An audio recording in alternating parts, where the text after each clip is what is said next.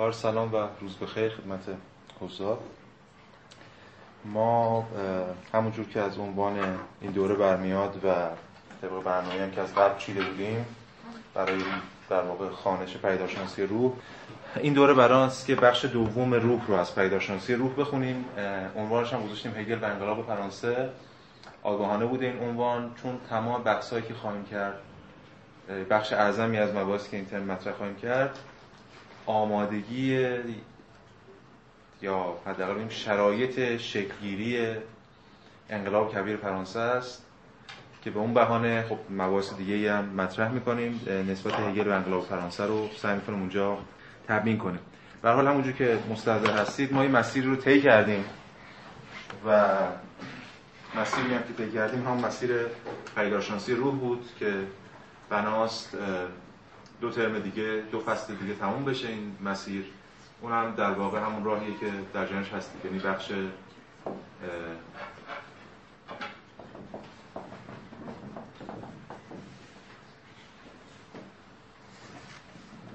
پیشگفتار و مقدمه رو خوندیم که چی؟ بخش آگاهی، خودآگاهی، عقل، روح، دین و در نهایت دانش مطلق. این مسیر رو طی کردیم. در این حال هم سعی کردیم هر ترم همون بحثی که مطرح می‌کنیم در ادامه مسیر باشه و هم مستقل باشه، بخاطر اینکه هگل این هر کدوم از دقایقش به یه معنا مستقل هم میشه. اینا رو خوند. آگاهی جدا خودش مبحث، خودآگاهی عقلی مبحث، روح یه مبحث، دین که از ترم آینده حالا که تابستون پاییز شروع میشه یه مبحث، و در نهایت آخرین ترم بعد از دو سال و نیم پدیدارشناسی خوندن به دانش مطلق میرسیم و سعی می‌کنیم بحثو جمع کنیم. ما الان ترم گذشته که زمستان پارسال بوده بخش روح رو شروع کردیم، یعنی این مبحث روح. زمستان پارسال ما در واقع این بخش رو خوندیم، روح حقیقی، نظم اخلاقی عرفی و مفهوم زیتلیشکایت که پیوند می‌خوره با بحث جهان اخلاق عرفی، آنتیگونه، کرون و بعد از یونان میایم وارد وضعیت حقوقی روم میشیم، امپراتوری روم. این بحثی که ترم پیش ما مطرح کردیم و الان دیگه انتهای دوران رومی هستیم و وارد دورانی خواهیم شد که هگل بهش میگه دوران بیلدونگ یا فرهنگ به اون معنایی که مد نظر هگل. این هم مسیری که در طول این ترم طی خواهیم کرد، یعنی بخش دوم روح از خود بیگانه فرهنگ میمونه که تمرکز اصلی ما در طول این ترم، این پنج جلسه که هستیم، چهار جلسه بیش از چهار جلسه روی این تمرکز می‌کنیم. یه در انتها جلسه انتهای انتهای جلسه بخش سوم که روح به خود مطمئن و اخلاقه، به اون اشاره می‌کنیم، مفهوم جان زیبا و اینا اونجا هگل مطرح کرده، یه اشاره می‌کنه. ولی تمرکز ما اینجاست. پس نقشه راه ما در طول این پنج جلسه اینجاست، از ابتدای فرهنگ که مشخصاً به لحاظ تاریخی شاید برگرده به پایان دوران روم، یعنی حتی خود امپراتوری مقدس روم رو در بر میگیره که با کلیسا پیوند میخوره، تاجگذاری شارلیمانی و بعدش نیمه دوم قرن وسطا و بعد دوران مدرن. ولی تمرکز هگل با اینکه کل این دوره رو بیلدون میدونه بیشتر روی قرن هفده و هجده فرانسه است. روایت هگل هم از غرب یا اینجا از عقل غربی یا حالا بگیم از روح یه روایت فرانسویه از غذا. دلیل هم داره، بهش برسیم صحبت میکنیم. چرا انگلیسی نیست، چرا آلمانی نیست، حتی آلمانی که در کار نیست، چیزی مثل ملت آلمان وجود نداره و خود اون امپراتور مقدس روم هم دیگه یواش یواش تحلیل رفته، کوچیک و کوچیک‌تر شده و فقط در این بخشی از اتریش مستقره. و از طرف دیگه هگل فرانسه رو ستایش میکنه دائما، ما در موردش صحبت میکنیم که چرا فرانسه، بحث میکنیم در موردش. پس این مسیریه که از اینجا شروع میکنیم. ما میرسیم به فصل سوم، آزادی مطلق و حکومت ترور.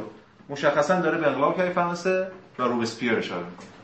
پس این مسیر رو ما در واقع وقتی من میگم که این ترم ما به شرایط امکان وقوع انقلاب میپردازیم، به این معناست. در دو سطح این شرایط وقوع انقلاب رو هگل روش پرداخته، یکی با تحلیل همین مفهوم بیلدونگ و تنش‌هایی که وجود داره، یکم بحثا در واقع به یه معنا میشه گفتش که جامعه شناسانه، حالا جامعه شناختی، روان شناختیه. در ابتدا همین امروز در مورد صحبت می‌کنیم، فضای دربار، تنش‌هایی که اونجا وجود داره، نمیدونم نقدهایی که هست و چیز دیگه و این سری دوگانه‌هایی که اینجا مهمه برای بحث ما. ولی ساحت دومش که به نظر من خیلی مهم‌تره و به ویژه برای ما مهمه، برای امروز ما مهمه، این مسئله نسبت ایمان و بینش ماست، روشنگری، نبرد روشنگری با خرافات و حقیقت روشنگری. این دوره است که تنش بین ایمان و عقل مدرن اون تنش رو هگل تبیین میکنه و خیلی پیشرو تحلیل هگل در این، و یه سری بحث‌های بیشتر فلسفی کلامی وقوع انقلاب، پیش بحث‌های وقوع انقلاب، و در نهایت میرسیم به یک بخش آزادی مطلق حکومت ترور که هگل در این اینکه انقلاب فرانسه رو ستایش میکنه چجوری در انقلاب فرانسه رو نقد میکنه، یا به دلیل کلام چگونه هگل اینجا یک سامانی رو فراهم میکنه از اون چیزی که ما بهش میگیم نقد لیبرالیسم. و خوشونت انقلاب فرانسه را نتیجه لیبرالیسم میدونه. فقط در نهایت باز به یه معنا به کانت برمیگرده که من گفتم اون آخر جلسه یه اشاره بهم میکنه، ولی تمرکز ما روی در واقع این این در واقع مجموعه است، آمادگی برای رسیدن به دقیقه انقلاب، و مهمتر از همه این که برای اینکه هگل بتونه از انقلاب صحبت کنه، برای اینکه بتونه هگل یه طرح دیگری از انقلاب راه بده، باید یه طرح دیگری از شرایط پیش از انقلاب راه بده.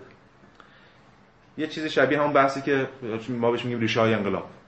ریشه‌های انقلاب یعنی همین دیگه، انقلاب اتفاق افتاده، این ریشه‌هاش چی بوده؟ هگل داره اینجا به ما ریشه‌های انقلاب میگه. انقلاب کبیر فرانسه چه ریشه‌هایی داشته و به واسطه یه نوع خانشش از اون ریشه‌های انقلابه که میتونه مواجهه خودش رو با اون انقلاب به شکل متفاوتی رقم بزنه. پس این از مسیری که ما طی کردیم و مسیری که دقیقه‌ای که الان هستیم روش، و سعی می‌کنیم که در توان اون بحثا رو حالا بسط بدیم. به هر حال نباید فراموش کردش که چون من می‌بینم بعضی از اکثرا حتی حضار کسانی یعنی که ما ترمای پیش هم خدمتشون بودیم، ولی بعضی از چهره‌ها رو می‌بینم تازه به این مجموعه و به این دوره وارد شدن. به هر حال ما داریم یکی از متن سخت‌ترین متن‌های تاریخ فلسفه رو می‌خونیم، یا حتی یکم اگه نخوایم در واقع یکم با اغما صحبت کنیم، یکی از سخت‌ترین متن‌هایی که به دست بشر نوشته شده، و ولی ما سعی می‌کنیم بفهمیمش دیگه. یعنی قصه معروف هست که خیلی هم سندیه تاریخی هم نداره، خیلی هم لطمه زده به فلسفه هگل، نقل قول از هانری شاینه است دیگه، که هگل قبل از مرگش گفته که نمیدونم هیچ کس، یک نفر فقط مرا فهمید و او هم نفهمید، که این خب حرف خیلی مزخرفیه، قطعا هگل اینو نمیتونه بگه. ولی ما میخوایم بگیم که پدیدارشناسی روح رو که کتاب بین دشواری هست با این منطق خاصی و این ترمینولوژی خاصی و متفاوت، ما اینو سعی کنیم بفهمیم، ولی این فهمش هم خب برای مشکلات خودش رو داره. این ترم ما سعی میکنیم که مثل ترم‌های گذشته بر اساس متن پیش بریم. به هر حال همونجوری که میدونید این برای خود من این پنج جلسه پنج جلسه از کلاس نیست، روشنه، شبیه پنج تا برای خود من شبیه پنج تا مثلا سخنرانی در همایشه. یعنی هر کدوم از اینا مستقلن. سطح کلاس ما میدونید همونجوری که اصلا اغراق نیست بگیم سطحش خیلی بالاست، برای خود منم این سطح خیلی بالاست، یعنی تا حالا در این سطح تدریس نکردم، این کاری که از اول این دوره پدیدارشناسی رو تا الان انجام دادیم. قبلا مفصل صحبت کردم در مورد اینکه امیدوارم چه اتفاقاتی بیفته توی این ترم، ولی اون چیزی که برای ما مهمه این است که بتونیم با متن اصلی پیش بریم و مباحثمون رو روی متن اصلی مبتنی کنیم، با متناظر با اون متن اصلی بحثمون رو پیش ببریم. بسیار اینم از این بحث. این جلسه ما بناست که وارد بحث بیلدون بشیم و یه سری مقدماتی رو مطرح کنیم، یعنی همین روح از خود بیگانه، بیلدون یا فرهنگ، یه سری مقدماتی رو در مورد دو, دو تا مفهوم، یکی مفهوم بیگانگی یا حالا شاید ببینید درتر از خود بیگانگی، و دیگری هم مفهوم بیلدون، یه مقدماتی رو مطرح می‌کنیم با ارجاع به خود هگل و همچین آثار دیگه، تا بعد بتونیم وارد خود بحث هگل بشیم. هگل اینجا یه سری دوگانگی‌هایی رو ترسیم می‌کنه برای ما. ما سعی می‌کنیم از بطن اون دوگانگی‌ها پیش بریم. دوگانگی‌هایی مثل نیک و بد، مثل نیرو یا سرشت یا آگاهی والاتبار و آگاهی پست تبار، یا دیگه مثل مثل ثروت و قدرت دولت یا دولتی، مثل آگاهی از همگسیخته، آگاهی صادق. و این بحث ها رو در نهایت ما قبل، یعنی تو این مرحله اول قبل از وارد بحث ایمان و بینش محض بشیم، سعی میکنیم که در ابتدای جلسه با خود هگل پیش بریم، ولی در نهایت حالا بحث انتهای این جلسه باشه یا جلسه بعد، همون کاری که هگل میکنه ما بتونیم از یه متن ادبی کمک بگیریم، یعنی برادرزاده رامو. اثر دنی دیدرو، و بتونید بر اساس اون متن و اون ارجاعاتی هم که خود هگل بهش میده و منظری که متن داره بتونید برگردیم کل این دقیقه بیلدونگ رو بازخوانی کنیم از اون منظری که مد نظر هگل، یعنی برداشت فرانسوی از بیلدونگ. خب این کاری که ما در طول این جلسه خواهیم کرد. خب پس شروع می‌کنیم بحثمون. ببینید ما دو تا مفهوم داریم اینجا، همونجوری که تو عنوان این تیتر هم هست که روح از خود بیگانه و بیلدونگ فرهنگ. یکیش از خود بیگانگی، یکم اون بیلدونگ. ما در مورد اینا یه مقدماتی رو باید مطرح کنیم بالا به کمک خود هگل. مفهوم از خود بیگانگی مفهوم خیلی مشهوریه. بیشتر به خاطر استفاده مارکس از این مفهوم. به همین دلیل من یه سری متونی هم آوردم از خود مارکس، هم ارجاعاتی که به مارکس هست، تفاسیری که وجود داره که نشون بدیم از خود بیگانگی هگل از خود بیگانگی مارکسی نیست. درسته مارکس متأثر از هگل اینجا، ولی از خود بیگانگی هگلی از خود بیگانگی مارکسی نیست. مبانی نظری اینا اصلا با هم فرق داره. چون مفهوم از خود بیگانگی مارکسی جا افتاده، ما باید به کمک مارکس به شیوه سلبی‌تر بتونیم یه با کمک خود متن پدیدارشناسی روح بتونیم یه طرحی از یه طرح اولیه از از خود بیگانگی هگل ارائه بدیم. بعد توی مسیری که داریم پیش میریم ظرف این جلسه و جلسه بعد یکم همون رو تبیین کنیم و بحث‌های از اولش در بیاریم. خب ما دو تا مفهوم داریم، یکی انتفرمدونگ، یکی هم انتویسرونگ. انتفرمدونگ او که تکلیف ما تا زد روشنه، اینو معمولا میذارن الینیشن، همون بیگانگی ما میگیم بهش دیگه.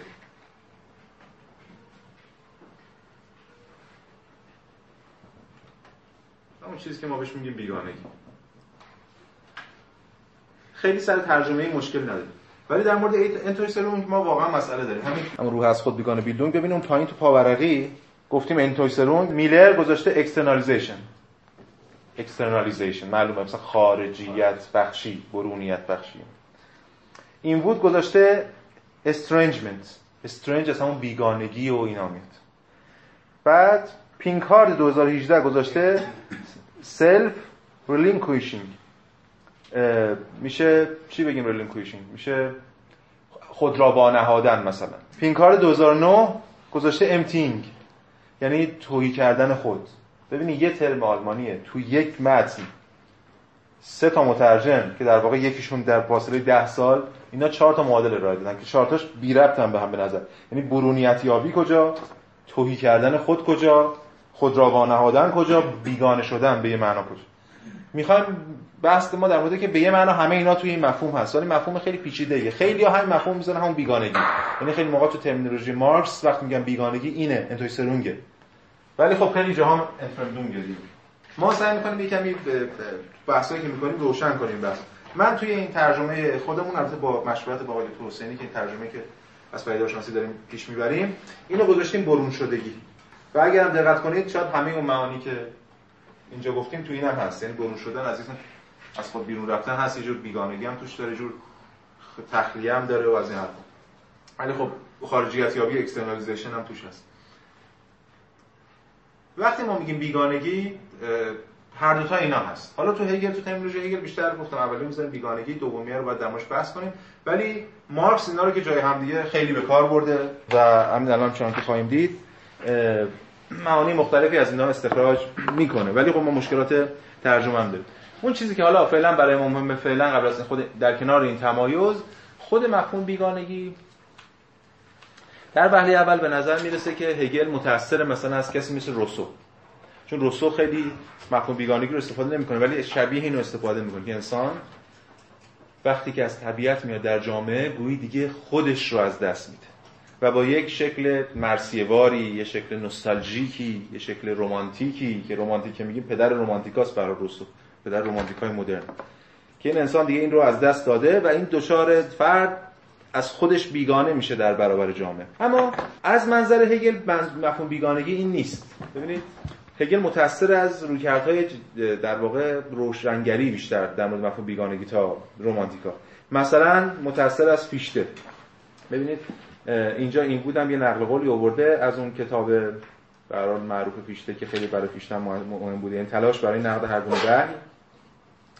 میگه این ایده که خداوند قانونگذار است از طریق قانون اخلاقی که در وجود ماست متکی بر واگذار کردن آن چیزی است، توی پرانتز انتویسرونگ، اینجا ترجمه کرده آقای مرتضوی، واگذار کردن آن چیزی است که از آن ماست، متکی بر تبدیل کردن چیز ذهنی به هستی خارج از ماست، و این انتویسرونگ اصل واقعی مذهب است تا آنجا که مذهب برای تعیین اراده به کار برده می شود. یادتون باشه توی کانت ما مفهوم اتونومی داشتیم و هترونومی. چی بهش میگفتیم؟ میگفتیم خداینی و دگراینی. البته الان من میذارم اونو خود قانونگذاری و دیگر قانونگذاری. چون اتونومی، نومی، نوموس و قانونگذاری آیین نیست. ولی به هر حال این از جنس دگراینیه، یعنی فردی که داره از یه اخلاقی تبعیت میکنه که خودش این اخلاق رو وضع نکرده. برای کانت اتونوم کسیه که خودش اخلاق رو وضع میکنه، به همین دلیل آزاده. تناقض یادتون هست که تناقض اخلاق و آزادی رو اینجوری حل می‌کرد کانت. وقتی کسی از یه قانون اخلاقی تبعیت میکنه که خودش وضع نکرده، بنده دیگریه، دگراینه، تحت تاثیر دیگریه. اینجا رو فیشته بهش میگه اون انتویسرونگ، اینجور بیگانگی.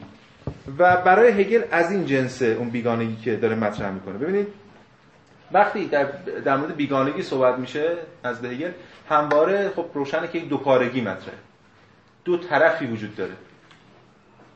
ولی فرق بیگانگی نزد هگل و مارکس اینه. ببینید امیدوارم که اینو بتونیم تبیین کنم، برای نقل قولای هم میخونم اینو بتونیم روشن‌تر کنیم. اولا مارکس خیلی روسویی تره، حتی مارکس از هگل کانتی تره. اینو قبلا به لازم متافیزیک هم در موردش بحث کردیم که چرا مارکس کانتیه. اما در خود مفهوم بیگانگی یعنی یه فصل خیلی درخشان داره آلن وود اینجا تو این کتابش راجع به مارکس که اصلا راجع به بیگانگی و از خود بیگانگی صحبت کرده در مارکس، حالا به اون شکلی که مد نظر مارکسه. اینجا میگه که ببینید، میگه اصطلاحات صفحه شصت و یک این کتاب، اصطلاحات انفرمدوم و انتویسرونگ خود تصوراتی را به ذهن میآورند. آنها حکایت از جدا شدن چیزهایی میکنند که به طور طبیعی متعلق به یکدیگرند، یا حکایت از برقراری نوعی رابطه بی‌اعتنایی یا خصومت میان چیزهایی میکنند که به معنای واقعی کلمه هماهنگند. دو تا اصطلاح اینجا هست که به معنای واقعی کلمه، یکم به طور طبیعی. روسو، مارکس وقتی از مفهوم به طور طبیعی استفاده میکنن، وقتی معنای واقعی کلمه، انگار یه ذاتی بوده که از دست رفته. برای روسو این روشنه، در مارکس این تلویحیه، ولی باز از یک کمون اولیه وقتی صحبت میکنه. یک وقتی از خود بیگانگی صحبت میکنه مارکس، انگار یک خودی هست که جامعه، حالا اینجا پرولتاریا هر چی هست، ازش طبقه کارگر ازش بیگانه میشه. بار منفی داره این از خود بیگانگی. ولی برای هگل ما اصلا از پیش خودی نداریم، خود وهمه، امر امر از پیش اجتماعیه. یادتون از کل اینا رو همین پدیدارشناسی هم تو بخش آگاهی بحث کرده، هم تو بخش خودآگاهی، هم تو بخش عقل. خودی در کار نیست، خود کانون توهی از نیروهاست. پس یه خودی توپری نیست که این ازش بیگانه شده باشه. علاوه بر این از خود بیگانگی نزد هگل بار ایجابی هم داره، یعنی پیش رونده است. حالا این بحث رو ادامه میدیم. میتوانی این ادامه بحث بوده. میتوانیم این مطلب را به وضوح تمام بعضا در چیزهای مشاهده کنیم که مارکس مفهوم بیگانگی را به آنها ربط میدهد. گفته میشود کارگران از محصولات کارشان محروم و از این رو بیگانه میشوند. آنان رابطه بیگانه، حالا یا خصمانه، با محیطی که در آن کار میکنند برقرار میکنند. آنان احساس میکنند کاری که انجام میدهند برایشان بیگانه است، بی‌اعتنا یا مضر به حال امیال و آرزوی طبیعی انسانیان است. پس این حالا این تفسیر به خود متن مارکس میپردازیم، یعنی دقیقاً در همین راستا کارگر داره یه کاری میکنه، خود نتیجه کارش دیگه در تملکش نیست. این میشه بیگانگی برای اینا. یعنی کارگر کاری میکنه، محصول تولید میکنه دیگه، ولی خود مال کارگر نیست، در کارگر تولیدش کرده ولی مال کارگر نیست. این روکرد اتفاقا اگه بخوایم توی هگل پدیدارشناسی رو بگردیم، شبیه یه شکلی از بیگانگی که ما توی مرحله اون آگاهی شوربخت یا آگاهی ناشاد داریم که اون انسان سوژه از خودش بیگانه میشه، کلا میره خودش رو از دست میده و تکیه میده به امر بیرونی مثل خداوند یا هر چیزی که هست در جهان مسیحی قرون وسطایی و اونجا از خودش بیگانه میشه. پس این نکته خیلی مهمه. اینجا مارکس خیلی تحت تاثیر فویرباخه. اصلا تصور فویرباخی از از خود بیگانگی انسان در دین وجود داره. انسان دیگه خودش رو واگذار میکنه به خداوند یا هر چیزی که خودش ساخته، محصول خودش و از این حرفا. و گرایش طبیعت گرایانه مارکس هست که تحت تاثیر روسو، که خود مارکس اینجا صراحتاً توی دستنوشت‌های هزار و هشتصد و چهل و چهار که امروز ما مورد توجه ماست، چون خب خیلی صراحتاً از هگل بحث میکنه و نقد میکنه هگل رو، و همچنین که مقاله‌ای هم در رابطه با بیگانگی میگه که در اون بخش انتهایش که نقد دیالکتیک هگل به طور کلیه، میگه که در اینجا میبینیم چگونه طبیعت باوری یا انسان باوری پیگیر خود را هم از ایدئالیسم و هم از ماتریالیسم متمایز می‌کند و در همان حال حقیقت یگانگی بخش هر دو را می‌سازد. همچنین شاهد آن هستیم که چگونه چگونه فقط طبیعت باوری قادر به درک فرآیند تاریخ جهان است. مارکس اینجا طبیعت باوره، یه جور طبیعت گراست. حالا نمی‌خوام بگم صراحتاً مشخصاً به همون شیوهی که روسو این کارو میکنه، ولی انگار برای طبیعت از پیش یک ذاتی قائل، این ذات هم ایجابیه و ما اون ذات رو از دست دادیم، اون خود طبیعیمون رو از دست دادیم. بعد مارکس ادامه میده که آدمی مستقیما موجودی طبیعی است. آدمی به عنوان موجود طبیعی و به عنوان موجودی زنده از یک سو مجهز به نیروهای طبیعی و حیات است، یعنی هستی طبیعی فعال است. این نیروها در وجود آدمی به صورت تمایلات و گرایشات غریزی دست اندر کارند. از طرف دیگر آدمی به عنوان وجود طبیعی، جسمانی، حسی و عینی مانند سایر حیوانات و گیاهان آفریده است، نیازمند، مشروط و محدود. یعنی در مرحله اول انسان طبیعیه، ذاتی داره، ولی در مرحله دوم خب مشروطه و محدوده و نسبت داره به باقی و فلان. نکته مهمی، حالا جلوتر ما دیگه فرصتشو نداریم، یعنی دغدغه ما هم نیست اینجا اینو باز کنیم، ولی مارکس جلوتر با صفحه بعدم یه بحث می‌کنه در مورد این مفصل. هستی که در خارج از خود طبیعت خیش را نداشته باشد، هستی طبیعی نیست و در نظام طبیعت نقشی ندارد. بعد شروع می‌کنه بحث می‌کنه در مورد دفاع از اون هستی طبیعی. من البته واقعا اجتناب می‌کنم از اینکه بخوام یه برداشت چه می‌دونم یک جانبه و سطحی از مارکس ارائه بدیم، ولی تا اونجایی که بحث ما برمیگرده، پس مارکس حداقل در بخش‌هایی از در واقع آثارش که حالا اونجا در مورد دستاوردهای اقتصادی فلسفی هزار و هشتصد و چهل و چهار صحبت می‌کنیم، یک اشاره‌ای داره به ذات، مفهومی از ذات که این ذات انگار پیش از خود فرده یا پیش از ورود به اجتماع مثلا. هرچند نمونه‌هایی هم میشه دو ورد که مارکس خلاف اینم میگه تو همین آسن اثر. پس گام اول برای بیگانه شدن نزد مارکس کاره. کار باعث میشه که فرد از خودش بیگانه بشه.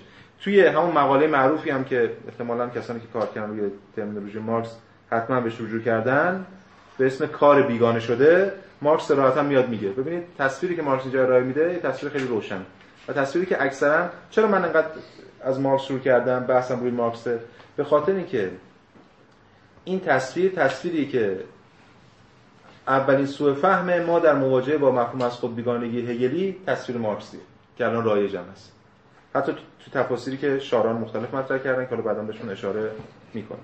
ببینید مثلا توی همین کار بیگانه شده مارکس میگه خیلی خیلی روشن و شسته رفته است. بس محصول کار کاری است که در شیء تجسم یافته، من یه کاری میکنم روی شیء تجسم پیدا میکنه، یعنی به ماده‌ای تبدیل شده است. این محصول عینیت یافتن کار است. واقعیت یافتگی کار در قلمرو اقتصاد سیاسی برای کارگران به صورت از دست دادن واقعیت، عینیت یافتن به شکل از دست دادن شیء و بندگی در برابر آن، تصاحب محصول به شکل جدایی یا بیگانگی پیدا می‌شود. اینجا اینترسرونگ مارکس به کار برد. یعنی کارگر کار میکنه، محصولش یه چیزی میشه دیگه و این بیگانه میشه با محصول کارش.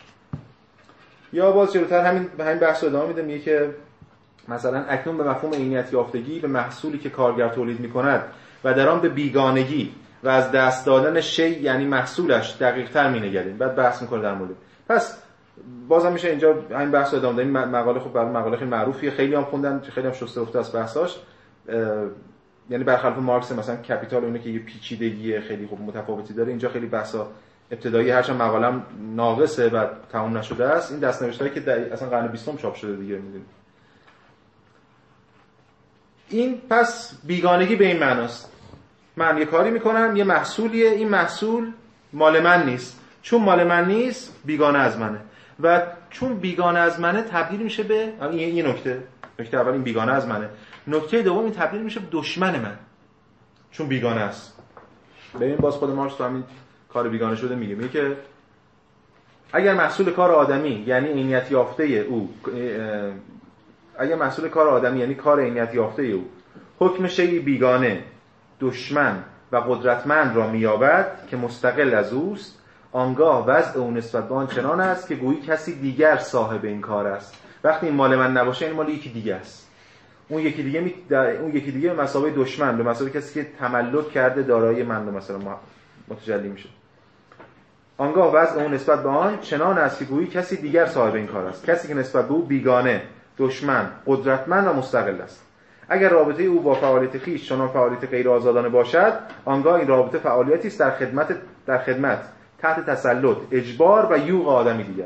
یعنی من بنده اون آدم میشم، به خاطر محصول من اون آدم تملک میکنه، یا اون گروه یا نهاد، هر چی که است. هر گونه از خود بیگانگی آدمی، از خیش و از طبیعت. پس دو نوع از خود بیگانگی داریم به نظر مارکس. الان گفتیم بارها، یکی از خیش، یه خودی داریم، و یکی طبیعت. که میخوایم بگیم به نظر هگل برعکسه. به نظر هگل نه خود داریم و نه طبیعت از پیش. اصلا اگر ما هویت بخشی از طریق نفی خود و طبیعت معرفی میشه. پس هر گونه از خود بیگانگی آدمی، از خیش و از طبیعت، به صورت رابطه‌ای پدیدار می‌گردد که اون میان خود و طبیعت با آدم‌های متمایز از خیش برقرار می‌نماید. پس این از تصویر کلی از خود بیگانگی مارکسی، و البته کلی بحث داریم، من اینجا حتی نوتاش هم نوشتم ولی جاش اینجا نیست واقعا، که مارکس توی انتهای این کتاب که هم دست نوشته، حالا کتاب کنید، توی هم بحث نقد دیالکتیک و فلسفه هگل در کل که داره از خود بیگانگی رو نقد میکنه، و توی این کتاب بسیار معروف و البته خواندنی مساروش، یعنی نظریه بیگانگی مارکس، بحث مفصلی میشه در مورد اینکه نقدهای مارکسی به هگل، که چرا هگل نمیتونه از خود بیگانگی بیرون بیاد. این یه موضوع مستقلیه که چجوری میشه اینجا از هگل دفاع کرد، چجوری میشه نشون داد که اتفاقا نقطه قوت هگل همینه که دوچاره این شکل از ذات‌گرایی نمیشه. ولی خب میام الان بحثش اینجا نیست، که سخنرانی مستقلی میطلبه این بحث و حتی شواهد دیگه هم میخواد. خب اما برگردیم بحث خودمون، یعنی هگل. در هگل از خود بیگانگی معنای ایجابی داره، معنای سلبی هم داره، ولی معنای ایجابی هم داره. یعنی به چه معنا؟ بریم سراغ متن هگل، بند چهارصد و هشتاد و چهار که براتون فرستادم. این فعلیت، همین جهان، همین جهانی که حالا بعداً باید ببینیم چیه، همون جهان بیلدون، وجود متعین خیش را از رهگذر برون شدگی، یا همون بیرونی شدن خاص خودآگاهی و بیزاد شدن خودآگاهی کسب می‌کند. نوعی بیرونی شدن و بیزاد شدن که به نظر میرسد در بیرانی که جهان حق را فرا گرفته، اقتدار بیرونی عناصر از بند رها شده را بر خودآگاهی تحمیل می‌کند. جهان حق جهان رومیه، مفهوم حق در رومه دیگه، یادتون هست گفتیم بحث کم درمون. میبینید که برعکسه، وجود متعینش رو، یه امری، از رهگذر انتویسرونگ اصلا داره. تا وقتی که این از خودش بیگانه نشه به این معنا اصلا وجود نداره. دقیقا برخلاف اون روی کرده که بس بیگانگی برای هگل بچه ایجابی داره، بیگانگی اصلا رشده، فرد باید از خود بیگانه بشه. ببینید اون سگانه رو یادتون هست که امر در خود که در خوده، که بعد میدونیم وهمه و اون نقده که هگل میکرد، بعد امر از خود بیگانه، و بعد با نفی امر از خود بیگانه است که میرسیم به امر در خود و برای خود. نفی نفی بدون از خود بیگانه شدن در خود و برای خود نداریم، در یه در خود ماندگی ذات‌گرایانه موهوم نوستالژیکی که خب به هر حال هم طبیعت گرایان هم ماتریالیستا هم اینا دوچار شد. این کلید بحث ماست. این کلیدی هم که میام به این دلیل به این دلیل میام کلید بحث ماست که بعداً توی بحث ایمان و روشنگری ما خواهیم دید که هگل برداشت ذات‌گرایانه از ایمان نداره، و بعداً با همین رویکرد نشون میده که نقدهایی که روشنگری میکنه چرا بر ایمان وارد نیست و چجوری خود روشنگری ذات خودش مخفی میکنه. همه این بحثا و فارغ از اینا اینه که ما قبلا بحث کردیم دیگه، چون خیلی ما شما شنیدین این اسطوره ها و این در واقع اشباحی که به اسم هگل وجود داره، یکیش اینه که میگن هگل ذات‌گراست. ما این در طول پدیدارشناسی روح بارها، یعنی حداقل شاید بیست مورد مستقیما صراحتا هگل ذات‌گرایی نقد میکنه. اصلا موضوعات بی معناست برای هگل، چون وقتی که فرد باید در کل ببینه و به اشکال مختلف نقد کنه. یه نمونهش هم اینجا. پس برای فعلیت این باید از خودش خارج بشه و باید بی‌ذات بشه. اصلا اصطلاح انت به سونگ استفاده کرده. انت به سونگ نمون دیگه. اینو وسن یا ذات رو ایسنس رو دیگه نداره. حالا ما ترجمه مختلفش هم گفتیم، مثلا پینکارد حتی میگه دی اسنسیالیزیشن، یعنی اون ذات سازی رو دی میذاره اولش، یعنی واسازی ذات یا از بین بردن ذات یا ذات زدایی، مثلا ذات سازی زدایی، مثلا هم ترجمه کنم. خب ادامه میدیم. این عناصر برای خودشان صرفاً بیران کردن محض و انحلال خودشانه. ماهیت این عناصر در نفی خودشونه، در بیران کردن خودشونه. اما این انحلال، این ذات منفیشان دقیقاً خود است. خودشون که برای مارکس، روسو و خیلی از پیش هست و داره بیگانه میشه، اتفاقا از طریق این نفیه تازه بهش میشه برسیم، چون اصلا از پیش که خودی نداره. به بیان دیگر این انحلال سوژشان، سوژشان یعنی همون سوژه شدنشان، عملشان و شدنشان. اما این عمل و شدن که از طریق آنها جوهر بالفعل میشود، بیگانگی شخصوارگی است. اون شخصوارگی هم که بحثاشون یادتون هست در مورد پرسونلیشکایتی که در دوران روم مطرح بوده، شخص در مقابل اون فرد در جهان و جامعه یونانی هویت پیدا کرده بوده و اینجا این شخصوارگی الان داره بیگانه میشه. یعنی بیگانگی رشد نسبت به دوران روم، نسبت به دوران شخصواره. چون شخصوارگی اون پرسون قبلا گفتیم، خود چرا هگل اینقدر تاکید می‌کنه روی مفهوم پرسون؟ چون خود پرسون یا پرسونا اصلا فریبه، شخص فریبه، گفتیم ریشه هم داره. بخاطر اینه ماسکایی که می‌زنن به صورتشون تئاتر بود پرسونا، شخص اصلا وجود نداره، ماسک، شخص یه ماسک. زیرا خودی که بی واسطه یعنی بدون بیگانگی در خود و برای خود معتبر است، خود قبل از این نفی فاقد جوهر و در نتیجه ملعبه این عناصر متلاطم است. دیگه الان به نظرم، حالا ما این بحثا رو هم امروز به جلسه بعد، جلسه بعدی سعی می‌کنیم بحث بدیم و باز کنیم، ولی تا این پاراگراف اول روشن بحث دیگه تا یاد. یعنی آب پاکی و هگل ریخته رو دست ما که تکلیفش رو، یعنی چه رویکرد کلی داره. بنابراین جوهرش خود بیرونی شدنش است. با همون حرف رو بس تکرار کردیم. یعنی خود اون جوهریت یافتنش از طریق بیرون شدن، از طریق پیدار شدنش، از طریق همین انتویسرونگ محقق میشه. و این بیرونی شدن، همون برون شدگی، همان جوهر یا قدرت‌های روحانی است که خودشان را در اون یک جهان نظم می‌بخشند و بدین طریق از خود صیانت می‌کنند. پس این به عنوان مقدمه بحث ما که دقیقاً هگل هم اینجا در ابتدا اولین بند مبحث روح از خود بیگانه بیلدونگ مطرح می‌کنه و اون دورنما رو به معنایی که ما دیدیم ارائه میده. پس این این برون شدگی، این بیگانگی نتیجه آگاهیه و نتیجه تمدنه. بدون اینها اصلا تمدنی نخواهیم داشت. ببین مثلا باز دوباره جمله اولم بخونیم از بند چهارصد و هشتاد و هشت، یعنی اولین اولین بند از اون مبحث بیلدونگ و قلمرو فعالیتش، میگه که خودآگاهی صرفاً تا آنجا که خود را بیگانه می‌سازد چیزی است و واقعیت دارد. بدین طریق خودآگاهی خود را مساوی امری کلی فرا می‌نهد و همین کلیتش اعتبار و فعلیت آن است. پس نقدی که امثال مثالش می‌کنه که آقا هگل اینجا نمی‌تونه از از خود بیگانگی خارج بشه، بحث هگل اینه که از خود بیگانگی بخشی از فرآیند تحقق اون حقیقت یا اون روحه یا به سمت مطلق رفتنه، حرکت به سمت مطلق روحه. و اینجا میبینید که بیگانگی برای هگل اینجا یه مفهوم روانشناختی نیست. ببینیم خیلی مهمه دیگه، در حالی که ما برداشتمون که معمولا روان... مثلا یه خودی هست که این بلاز روانشناختی دیگه، خود مفهوم هستی شناختیه، کاملا جام جوهر اجتماعی رو در رقم زده، مفهوم اجتماعیه، جامعه شناختیه، هستی شناختیه بیگانگی اینجا برای هگل. خب و یا مثلا جلوتر الان بخوام یه فقط یه جمله بخونیم، بند چهارصد و نود و یک که دو سه بند بعده باز میگه بیگانگی خود را بیگانه میسازد و از طریق این بیگانگی کل به درون مفهوم باز خواهد گشت. این یه بحث ما در مورد بیگانگی. ما البته هنوز من ادعا ندارم که ما تبیین کردیم بیگانه مفهوم از خود بیگانگی از نظر هگل رو، ما در موردش صحبت خواهیم کرد، ولی فعلا این یه بچه ماجرامون، یه بخش بخش اول مقدممون. بخش دوم مقدممون مفهوم بیلدونگ. مفهوم بیلدونگ رو ما چند بار تا حالا در طول پدیدارشناسی روح بهش باش مواجه شدیم. من یادمه جلسه اولی که بحث کردیم از این مفهوم،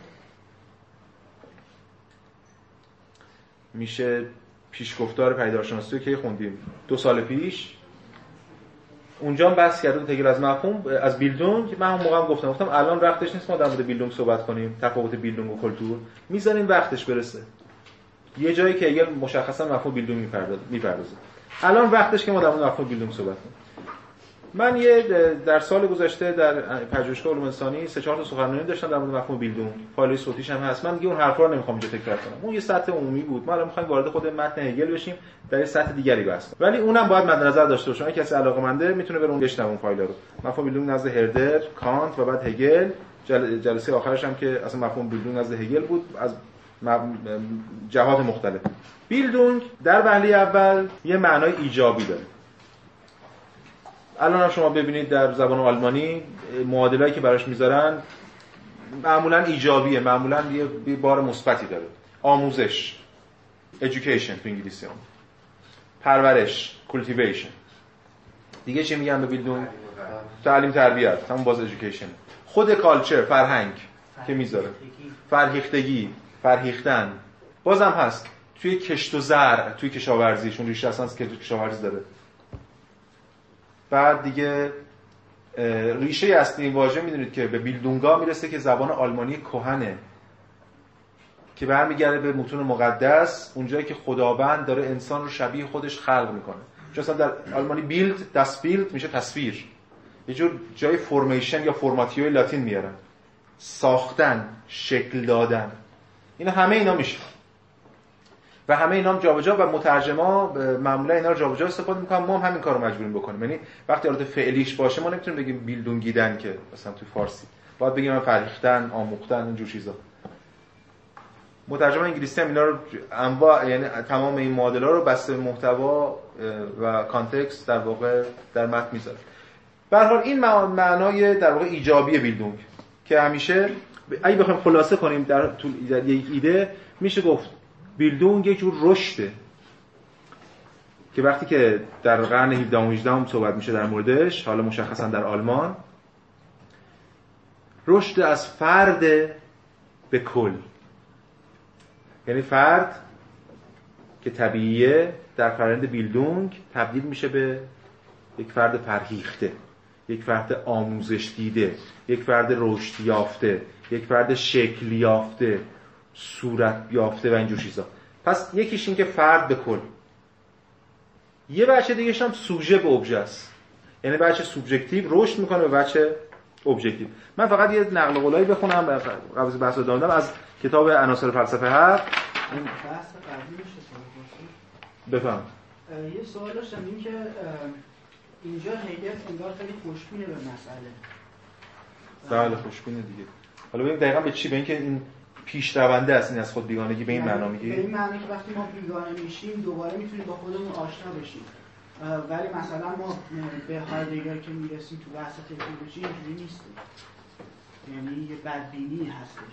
چطوری ما قراره دوباره آشنا بشیم با خودمون؟ بله. بله. مسئله این است که تفاوت هگل و مثلا روکرتای دیگه، حالا هایدگر هم، هایدگر متأخر، باز بحث باید کرد در موردش. ولی حرف شما درست.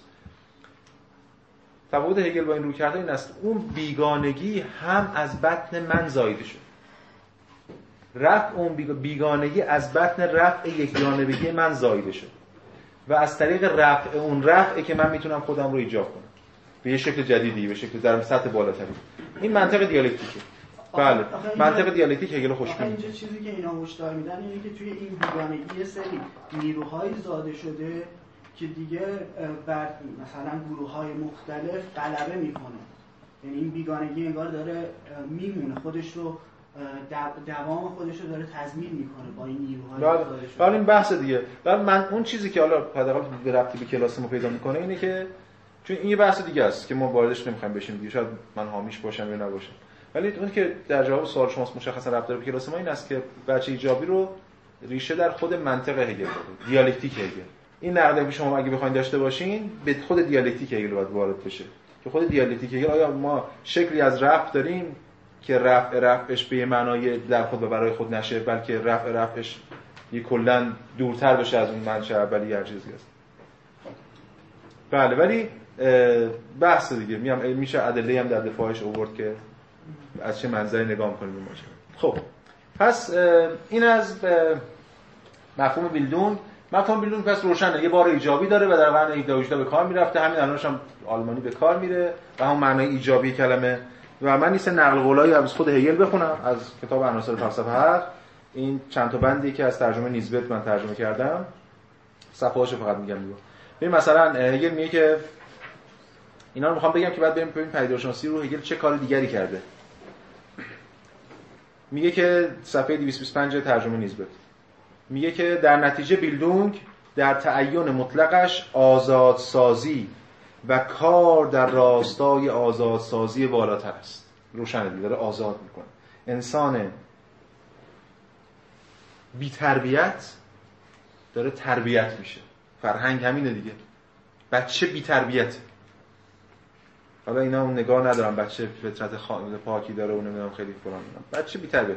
بچه رو با تربیت کرد. یعنی اصلا فعل بیلدن داریم دیگه. بیلدن یعنی همین، تربیت کردن، فرهیختن. در مرحله بالاتر آزاد بشه از اون. چرا بی تربیتیه؟ چرا بی تربیته؟ چون که هنوز در بند امیال طبیعیه. خودش نمیدونه کیه. هنوز فرهیخته نیست. فرهنگ نداره. مثل حیوان، مثل موجودات طبیعی. یه سری رانه‌ها داره، امیال اینا داره، اینا اینور اونور میره، بچه‌م میره، گریه میکنه، جیغ میکشه، گاز میگیره. ولی فرد که متمدن میشه این امیالش رو کنترل میکنه در راستای یه چیز دیگه. حالا مفهوم عقل نمیدونم هر چی کس. آزادسازی به این معنی، آزادسازی از امیال. قبلا صحبت کردیم. وقتی هگل میگه آزادسازی در بسیار موارد منظور اون آزادی لیبرال نیست. آزادی لیبرال، آزادی لیبرالیستی، آزادی سلبی، آزادی امیال اتفاقا. یعنی من آزاد باشم هر کاری بخوام بکنم، این همین دیگه. این در برعکسه. من که آزاد باشم هر کاری بخوام بکنم از این منظر آزادی نیست. میشه بندگی عواطف و امیال به قول اسپینوزا یا حتی به قول کانت. پس آزادسازی به این معناست. بیلدونگ گذار مطلق به جوهریت، حالا جوهریت مینا سوبژکتیو. جوهریت حیات اخلاقی، اخلاقیاتی است، همون اخلاقی عرفی است. یعنی گذار میکنه فرد به حیات اخلاقی عرفی که دیگر بیواسطه و طبیعی نیست، بلکه روحانی است و در این حال به قالب کلیت برکشیده شده. رو به کلام دیگه از فرد داره به کل میره. از فرد داره به جمع میره. یا مثلا صفحه دویست و بیست و شش میگه که بیلدونگ همون فرهیختن جزئیات را تنظیم و تعدیل میکند تا بر وفق سرشت امر عمل کند. ما هر کدوم جزئی هستیم، انسان‌ها جزءن، این بیلدونگ این جزء رو تعدیل میکنه تا بر طبق کل عمل کنه. یا نقل قول آخر صفحه دویست و بیست و پنج از طریق همین عمل بیلدونگ است که اراده سوبژکتیو حتی در بطن خیش به ابجکتیویته دست می‌یابد. ابجکتیویته که این اراده سوبژکتیو تنها در آن است که به نوبه خود ارزش و قابلیت آن را دارد که فعلیت ایده شود. و حالا اینجور چیزا. این حالا نقل قولی از خود هگل، من توی اون جلسات که حالا فایل صوتیش هست من نمیخوام وقتتون رو بگیرم، نقل قولی از افراد دیگه آوردیم که بیلدونگ براشون این بار ایجابی رو داره، بیلدونگ براشون رشده.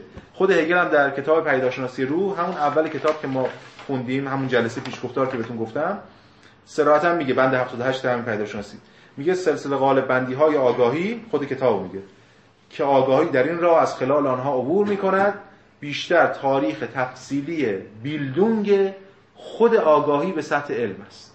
یعنی ما الان پدیدارشناسی رو برای هگل اولش از آگاهی شروع میشه، مرحله اول پیشگفتار مقدمه، بعد آگاهی، تا میره مرحله آخر که دانش مطلقه. بیلدونگ یعنی فرهیخته میشه، پرورش پیدا میکنه، آگاهی به سطح علم. و حتی بعضیا مثل هومبولت و اینا فراتر میدونستن، مثلا هومبولت صراحتا متن بحث داره در مورد بیلدونگ و میگه که ما باید از سطح علم به بیلدونگ برسیم. یعنی علم بیلدونگ یه محله بالاتر از ویسنشافته که علمه، که اوج اون موقع بحث اون موقع بوده. پس این بچه ایجابی قضیه و در این معنای ایجابی روشنه که فرهنگ بر ضد طبیعت، یعنی طبیعت باید کنترل بشه، طبیعت باید به چنگ گرفته بشه و این خود ایده فرهنگ بر ضد طبیعت یه ایده مدرنه، ایده فرانسیس بیکنه، ایده اصلی حاکم بر کتاب نو القانون. طبیعت وحشیه، ما باید حرف بیکن یادتونه، طبیعت وحشی رو ما باید با شلاق عقل رام کنیم. یعنی رام کنیم یعنی چی؟ مثل اسب بی تربیتی ما تربیتش میکنیم دیگه، رامش میکنیم. طبیعت وحشیه، ما باید رامش کنیم. این روکرد روکردی که اصلا اصل اساس روشنگریه، در مقابل اون روکرد امثال روسو و اینا که از طبیعت مثلا برگردن به طبیعت و به خود پیشا تمدنی یا والا بیرون از جامعه، اینا از یه روکرد دفاع میکنن. فینلی توی همین کتابی که داره شرح میده اینجا بحث بیلدونگو میگه صراحتاً، میگه که این آگاهی به یکسان نسبت به انواع چیزها و اشخاصی که به صورت طبیعی در این جهان یا جامعه رشد میکنن نظر تحقیرآمیز دارن. یعنی هر چیزی که بخواد طبیعی خودش رشد کنه، همون حرف رمانتیک ها و اینا، این تحقیرآمیز، کاملا مشابه با نظر تحقیرآمیز یک باغبان به گونه های وحشی شمعدانی یا روز. مثل باغبانی که تو باغش اون علفهای هرز، اون گونه های وحشی مخربن، چون طبق دستور این عمل نکردن. طبق همین منظر رو انسان به طبیعت داره، همین منظر رو بیلدونگ به انسان‌هایی داره که میخوان تن ندن به اون فرآیند پرورش. برترین برای این آگاهی چیزی است که اساساً اندیشمندانه و آگاهانه ساخته و پرورش ساخته و پرورش داده می‌شود. میل و آرزوی آن صیقل دادن، پالودن و از نو شکل دادن به خود و جهان است. این آگاهی بیشتر دغدغه آن را دارد که داوری خوب یا بد درباره چیزها داشته باشد. و این بحث رو دامنه. پس از این منظر بیلدونگ یک بچه ایجابی حاکم بر تمدن، همه چیزو در حال پیشرفته، پیشرفت معنای مدرن کلمه داره اتفاق میفته. و در مورد خود هگل هم اینجوری هست. حالا آخرین نقل قول بخوام از هگل بخوام قبل از که وارد خود این بحث الانمون بشیم که می‌خوام بگم با همه این حرفایی که زاویه متفاوته، هگل در خود کتاب پدیدارشناسی روح، بحث بعدی که ما ترم بعد بهش خواهیم رسید، یعنی بحث مبحث دین، در بند هفتصد و پانزده این بحث رو مطرح می‌کنه. میگه که داره راجع به دین صحبت می‌کنه. اونجا از بیلدونگ استفاده می‌کنه. میگه که نفس این پالوده سازی را با آگاهی به انجام می‌رساند، اما هنوز خودی نیست که در ژرفاهایش فرو رفته و خود را شر می‌داند، بلکه این نفس چیزی است که صرفاً هست.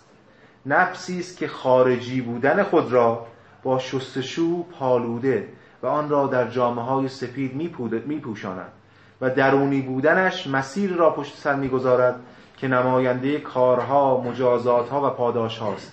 یعنی راه بیلدونگ به طور کلی این کاملا دینیه، یعنی رشد دینی، پرورش دینی و عرفانی هم دیگه از اصطلاح بیلدونگ استفاده میکنه. بیلدونگی که جزئیات را از اون میزداید. اینجا کلیات تو دین خب خداونده دیگه، نگاه عرفانی. این جزئیات زدوده میشه، پالوده میشه برای اینکه یکی بشه با اون حقیقت یکپارچه یا چیزی است. این نفس با پیمودن این مسیر سکنا پیدا کرده و سعادتی همگانی می‌یابد. پس این از بحث‌های بیلدونگ به صورت ایجابی، چنان که بحث کردیم و نقل قولایی مطرح کردیم. حالا خود هگل در همین بحثی که ما اینجا داریم ببینید چی میگه. در بند چهارصد و هشتاد و هشت ادامه هم بخشی که داشتم میخوندم، در ادامه هم بحث بیگانه شدنه. میگه در نتیجه اینجا ماهیت بیلدونگ رو داره تبیین میکنه. در نتیجه این برابری با همگان نه برابری حقوقی است، نه بازشناسی و اعتبار بی‌واسطه خودآگاهی صرفاً بدون دلیل که است، بلکه برعکس اعتبارش به تطابق دادن خودش با امر کلی از طریق وساطت بیگانه شونده بستگی دارد. الان ما این دو تا مفهوم رو حالا جلوتر باز بیشتر اینا رو بحث می‌کنیم. دو مفهومی که بحث باشون شروع کردیم، یعنی از خود بیگانگی و بیلدونگ رو که خب اساس بحث ماست تو این ترم، اینجا به هم ربط میدیم. اون بیگانگی از خود بیگانه شدن، از اون خود طبیعی جدا شدن، یه جور رشده، یه جور بیلدونگه. الان دیدیم اعتبارش به تطابق دادن خودش با امر کلی از طریق وساطت بیگانه شونده بستگی داره. اینجاست که هگل بچه ایجابی قائل برای اون مفهوم بیگانگی. یا مثلا تو بند بعدی میگه، همون یه نقل قول یه خطی که آوردم از اول بند چهارصد و هشتاد و نه، در نتیجه از طریق بیلدونگ است که در اینجا فرد واجد اعتبار و فعلیت است. یا حتی در ادامه این فردیت به همان میزان فعلیت و قدرت دارد که واجد بیلدونگ باشد، هرچند خود در اینجا خود را همچون این خود بالفعل می‌داند، اما با وجود این فعلیتش منحصراً رفع خود طبیعی است. خود طبیعیش رو رفع می‌کنه، تازه مرحله بالفعل میرسه. تا وقتی که خود طبیعیش رو رفع نکرده مرحله پتانسیال، وقتی که رفع می‌کنه مرحله اکچوال میرسه، تازه بالفعل میشه. یا به عنوان نقل قول بعدی چهارصد و نود هم باز همینطور، آنچه در ارتباط با فرد تکین به منزله بیلدونگش نمودار می شود دقیقه ذاتی خود جوهر است. یعنی چی؟ یعنی گذار بیواسطه کلیتش از اندیشه به فعلیت. در ساعت اندیشه انتزاع این هنوز فرد و بیلدونگ نداره، ولی وقتی وارد ساعت فعلیت میشه بیلدونگ رسیده. یا نفس بسیط جوهری است که این رو هم روح دیگه، که از طریق آن امر در خود چیزی بازشناخته و وجودی متعین است. در نتیجه حرکت فردیت خودپرور، اینجا آوردیم که زیش بیلدندن اندیویدوالیتت، یعنی یه اندیویدوالیتی، فردیتی، اندیویدوالیتی که خودش رو داره بیل، اصلا فعلی هم که به کار برده بیلدنه دیگه، خودش رو داره بیلدون، خودش رو داره در واقع پرورش میده. فردیت خودپرور هم هست، یعنی این حرکت دیالکتیکه دیگه. گفتیم تفاوت دیالکتیک با منطقای دیگه اینکه دیالکتیک درونزاست، خود این حرکت باید از درون و از بطن درون انجام بشه، از بیرون نیست. شدن چنین فردیتی در مقام ذات کلی و برابری سایانه یا همون ابجکتیو، یعنی شدن جهان بالفعل است. هرچند این جهان از طریق فردیت تاییدار شده، هرچند خب فردیت بوده که این جهان محقق کرده، اما برای خودآگاهی چیزی به نحو بیواسطه بیگانه شده است و برای صورت فعلیت بی حرکت را دارد. یعنی در نهایت برای خودآگاهی تبدیل میشه به اون روح مطلقی که به نظریه این رابطه بی حرکت میرسه. نشون خواهیم داد که نه، این بی حرکت هم نیست بحثی. خب پس تا اینجا این معنا از بیلدون که دیگه به نظرم بس ما ارجاعات مختلفی دادیم. یه معنای دیگه از بیلدون هست اون موقع که اینجا هگل به اون هم نظر داد. یه کمی شاید هنوزم هست توی خود واژه فرهنگ ما هم یه کمی هست در زبان فارسی که استفاده می‌کنیم. اونم اون کارکرد مفهوم فرهنگ در عرصه اجتماعی، کارکرد عرفیشه. مثل آدمی که با فرهنگ و آدمی که بی فرهنگ. اینجا هم همینطوره در آلمان اون موقع. یعنی اینجور ژست فرهنگه. انسان‌های والا، انسان‌های ثروتمند با فرهنگ میخوان نشون بدن خودشون در مقابل بی فرهنگ‌های مثلا فقیر و اونجور چیزا. یه جور ژست فرهنگی. ببینید اینجا پینکارد در همین کتاب فلسفه آلمانی میراث ایدالیسم که خب بحث مفصلی در مورد بیلدونگ و کارکردش میکنه اون موقع، من فقط یه ارجاع میخوام بدم و ردشم. احتمالاً این کتابو دیدید. میگه که اشرافیت نظامی و درباری که شکوه برایش یگان موضوعی است که ارزش تأمل دارد، نقاب فرهنگ به چهره می‌زنند. همین دیگه، یعنی جور نقاب میشه فرهنگ. یه طرف این از خود بیگانگی و رشد اتفاق افتاده براش. ما تجربهشو میگم باز اینجا داریم، مثلا بهش میگیم تازه به دوران رسیدگی. من اتفاق عجیب افتاده بود تو پاساژ پروانه، دیدم دیدید حتما دیدید رفتید، یه پیرمردی بود داشتیم با هم صحبت می‌کردیم، دیدم یه سری عکس داره میپوشه، یک جعبه پر عکس و عکسای خانوادگی که بعضی که مردن یا هر چیزی، آلبومای خانوادگیشون میاد اینجا میفروشن. گفتم کسی مگه اینا رو میخره؟ گفت بله، بعضیا که تازه مثلا اومدن چه می‌دونم تهران یا به شهر یا مثلا بالا شهر یا هر چیزی، اینا تاریخ ندارن دیگه، مثلا خانواده پدربزرگ چوپون بوده یا مثلا هر چی، این عکس‌ها رو میگیرن می‌ذارن دیوار اتاق، این میشه خانواده اینا. نقاب فرهنگ. حالا این خیلی برهنه است ولی در واقع خود ماها داریم هر روز همین کارا رو می‌کنیم به شکل دیگه، ولی خیلی برهنه شده دیگه.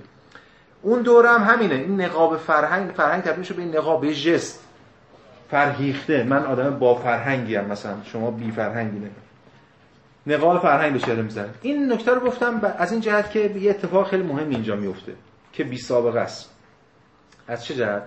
از این جهت که هگل اینجا به یه معنا برای اولین بار به معنای بگیم پست مدرن کلمه داره نقد فرهنگ میکنه.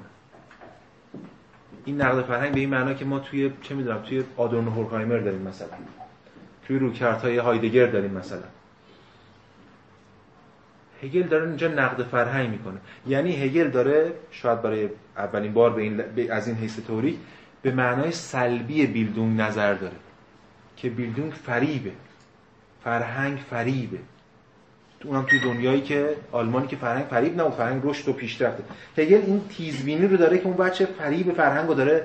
یعنی این این بحثا، حالا ما جلوتر بریم تو بحث روشنگری، بدون هیچ ابراقی میشه گفت کل ایده دیالکتیک روشنگری آدورنو هورکهایمر اینجاست. حالا اگه بهش برسه بحث کنیم میتونم میتونم بگم هگل کجا دو قدم جلوتر رفته که آدورنو هورکهایمر هم نرفتن، ولی به هر حال هر موقعی که رفتن کل ایده دیالکتیک روشنگری اونجاست. یعنی اون رویکرد نظر انتقادی به مدرن، فرهنگ مدرن، این که ما اینا که ما میگیم به چه دلیل چه ارزشی داره، ارزش این این است که نشون بدیم کل رویکرد انتقادی و پست مدرنی که بعدا مطرح میشه نطفهش در اون خود هگله. اگه اینو نشون بدیم نتایج در واقع فرهنگی و همچنین فلسفی برای ما خواهد داشت که حالا بعدا صحبت کنیم.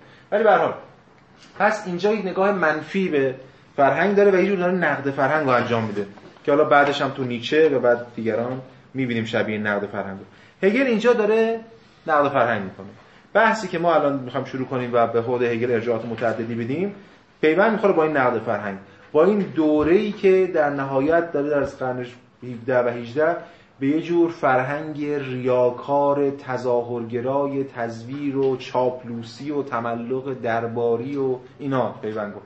برای هگل در نهایت بیلدونگ انگار اونه در اوجش که هگل نقدش میکنه و نشون میده چجوری خود همون بیلدونگ در بطن خودش انقلاب رو داره. خیلی مهمه این اتفاق، بخاطر اینکه تو اون دوران بیلدونگ معنای ایجابی داره. ما وقتی میگیم بیلدونزرومان، رمان بیلدونگی، رمان تعلیمی تربیتی، این همین رمان رمان اخلاقی، ولی هگل داره دقیقاً این رو به ضد خودش تبدیل میکنه و ما خب دیگه این بحثی که در طول این جلسات تعبیر می‌کنیم چجوری هگل می‌خواد این کارو بکنه به کمک البته خود متن. خب این مقدمه ما. مفهوم بیگانگی، مفهوم بیلدون رو تبیین کردیم و نشون دادیم اینا خودشون در درون هم یه ارتباطی با هم دیگه دارن. به هگل ارجاع دادیم. حالا تازه این اولین گام ماست. یه مسیر رو طی خواهیم کرد در طول چهار جلسه آینده تا برسیم این بیلدون چگونه در بطن خودش به انقلاب کبیر فرانسه میرسه. این بیلدون در بطن خودش خودش رو منفجر می‌کنه. خودش رو به ضد خودش بدل می‌کنه و نیروهای دست در کار در خودش رو هگل به شکل خاص خب تبیین می‌کنه که خواهیم. بسیار خوب. همونجور که اشاره کردم یه سری دوگانه‌هایی رو هگل باید تبیین کنه. روش دیالکتیک اینه دیگه. دیالکتیک روش اینه. توی وضعیتی باید بره اون دوگانه دست‌اندرکار در ماضیت رو تشخیص بده. یه جور بو کشیدن، یه جور حسش یه شامه قوی میخواد دیالکتیک. اشراف میخواد به تمام دقایق، شامه میخواد. چرا شامه؟ قبلا اشاره کردم الان بازم میگم. به خاطر اینکه راهکار مخفی سازی اون دوگانه اصلی که باید بریم دیالکتیک روش سوار کنیم همواره به شکل دوگانه‌های دوگانه‌های کاذب بازنمایی میشه. دوگانه کاذب نمیذاره دوگانه اصلی رو ببینیم. وقتی در وهله اول در ویترین یک جام باش مواجه میشین با چپ و راست مثلا این دوگانه کاذب نمیذاره اون دوگانه اصلی که باعث میشه همدستی‌ها رو ما ببینیم و اون رابطه بین مثلا چه مسائل دیگه مطرح بشه اون رو نمیذاره ببینیم. دوگانه تبدیل و این دوگانه باعث میشه تحلیلای ما به انحراف بره. هگل شامه قوی داره به این معنا که اون دوگانه سعی میکنه اون دوگانه ها رو دوگانه به اون دوگانه دیالکتیکی اصلی خودش که برس نیروهای اصلی برساننده وضعیت برسه. اما از کجا این شامه بهش الهام که نمیشه؟ از خود همون دوگانه های کاذب با نفی کاذب بودن اون دوگانه ها. روش هگل دیگه از خود وضعیت شروع میکنه با نفی. پس هگل از نفی از این دوگانه ها شروع میکنه. یه سری دوگانه هایی که اون موقع خیلی مطرح هم بودن و سعی میکنه از بطن این دوگانه ها برسه به اون ایده اصلی اون نها... اون دوگانه اصلی دستاندرکار در وضعیت که بتونیم حالا با اقماز اگه بخوایم از اصطلاحات زانتز استفاده کنیم اونها اون تنشه باعث انقلاب کبیر فرانسه خواهد شد.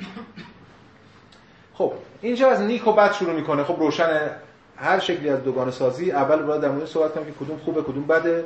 مفهوم خیر و شر یا مفهوم نیک و بد مطرح میشه و اینجا هگل از هم مفهوم نیک و بد از تعریف مفهوم نیکوبت شروع میکنه. در بند چهارصد و نود و سه نیکوبت از نظر بیلدون دیگه از نظر خود بیلدون از نظر خود اون فرهنگ چهارصد و نود و سه ما باید توجه کنیم که این اعضا چگونه در بطن آگاهی محض به منزله تفکرات یا در خود بودنشان و نیز چگونه در آگاهی بالفعل به منزله ذوات برابری ایستایانه تصور شدند. دو بچه داره مطرح میکنه. یکی امر در خود یعنی فرد و یکی هم یه بچه کلی. در این صورت از بساطت نخستین ذات در مقام ذات با خود برابر بیواسطه و تغییر ناپذیر هر آگاهی خوب است. یعنی قدرت روحانی مستقل امر در خود که به موازات آن حرکت آگاهی بر آگاهی برای خود باش صرفا نوعی نمایش فریست. اگه ما این کدا رو نمیدادیم اول جلسه این جمله رو اصلا نمیشد فهمید. خیلی پیچیده است این که اصلا ولی الان با این کدایی که دادیم خیلی روشن منظور. یه چیزی به اسم قدرت روحانی مستقله یعنی همون امر کلی کل که حالا همون بیلدونگه کل جامعه است هر چی که است که حالا بعدا می‌بینید در قدرت متجلی میشه در دولت متجلی میشه. یه طرفه که این اگه اون ذات نسبت پیدا کنه با این قدرت روحانی این خیره براش خوبه. این خود اون قدرت در هر نسبتی. بعد چیه؟ الان بعدا میگیم بعد یه توضیح بدیم بیشتر در مورد این تا. برعکس عضو دیگر ذات روحانی منفعل یا امر کلی است. یه بچی از اون ذات روحانی که منفعله. و یعنی به این معنا درست امر کلیه ولی در واقع در فرد داره در واقع جزئیات تکینگی پیدا میکنه. تا آنجا که خود را تسلیم میکند به خودش، به اون امیارش در مقابل اون بیلدون و اجازه میدهد افراد آگاهی از تکینگیشون از ارزو دریافت کنند. یعنی افراد این که از تکینگیشون آگاه بشن، این که خودشون واسه فرد ببینن، این رو از اون کل دریافت کنن. این ذات ذاتی پوچ یا بد است. خب، متن که مشخص پیچیده است اما مسئله چیه؟ به طور کلی فرد بده، کل خوبه. خود بده، فرهنگ خوبه. یعنی وقتی که این تکینگی، این افراد میان ترسال تکینگی به خودشون پناه میبرن، به یه ذاتی در خودشون غرق میشن، این پوچ یا بده. اما وقتی این درون عقل کلی، قدرت روحانی به اون پیوند میخوره و خودشو در اون بازنمایی میکنه، این میشه خیر. خود این انحلال مطلق ذات ماندگار است، در حالی که نخستین ذات بنیاد، آغازگاه و نتیجه افراد است و آنها در آن مطلقاً کلی‌اند. برعکس نخستین ذات چه؟ نخستین ذات هم امر کلیه، بنیاد، آغازگاه و نتیجه افراده. اون امر کلی، اون فرهنگ، اون کل بنیاد، هم بنیاد افراده و هم نتیجه افراده و مطلقاً کلیه. اما برعکس دومین ذات چیه؟ ذات از یک سو برای یک دیگر بودن خود فراکننده است که به ظاهر، اما از طرف دیگر به همین دلیل بازگشت لاینقطع به خودشان به مثابه امر تکین و برای خود شدن بیوقفشان است. به بیان دیگه، خیر و شر یا نیک و بد اینجا معنی داره. هر که هر کاری که فرد بکنه در راستای قدرت روحانی، در راستای امر کلی، در راستای فدا کردن خودش، میشه خیر در نظر جامعه و فرهنگ. هر کاری که فرد در راستای منافع خودش بکنه، در خود بسندگی و تکینگی خودش رو اولویت قرار بده، میشه شر. این از این دوگانه شروع کرده. ببینید خیر و شر رو اینجا هگل از منظر کل شروع کرده، چون در ساعت روحی ما دیگه، در ساعت آگاهی که نیستیم، که در ساعت آگاهی این برعکس بوده است. در ساعت روح خیر چیزی که به کل سود برسانه، شر چیزی که کل رو مد نظر قرار نده و اینو اتمیزه کنه به افراد. این تعریفی که از نیک و بد مطرحه تو فرهنگ و هگل اینجا، حالا به این زبان دشواری که سرکل ما یه بخشی شاید در رمزگشایی کنیم، اینجا تبیینش کرده. پس بنابراین این از بحث دوگانه نیک و بد و تجلی این تضاد اینجا در کجا متجلی میشه؟ در اون چیزی که بهش میگیم ثروت و دولت. فرد یا در راستای ثروت عمل میکنه، یعنی منافع شخصی، یا در راستای دولت عمل میکنه، یعنی منافع کلی. قدرت دولت خوبه اینجا از این منظر. چهارصد و نود و چهار. اما این اندیشه های بسیط نیک و بد نیز به طور بی‌واسطه با خود بیگانند. آنها بالفعلند و در آگاهی بالفعل به منظره دقایق برابری ایستادنند یا دقایق ابجکتیو. اینا هر کدوم هم یه خودشون که فی نفسه چی نیستن، اینا تجلیاتی دارن، نیروهای در عرصه عمومی ان که این نیک و بد روی اونها سوارن. بدین طریق ذات نخست همانا قدرت دولت است و ذات دیگر ثروت. این پاورقیه آمال صفحه بعدش رو گفتید اینجا. بله. شتاد ماخت یا همون استیت پاور، قدرت دولت یا قدرت دولتی بعضی ترجمه کرد. فرق نمی‌کنه. پس اون اولیه دولتشون تجلی این روح ابجکتیو، تجلی این کل در امر اجتماعی دولته. کل که روح جامعه رو که در سا... هگل هم در بخش بحث دیگه تو مثلا اندیشه فلسفه توی دارتمار فهمیم بحث می‌کنه. روح ابجکتیو تجلی خودش رو در دولت داره.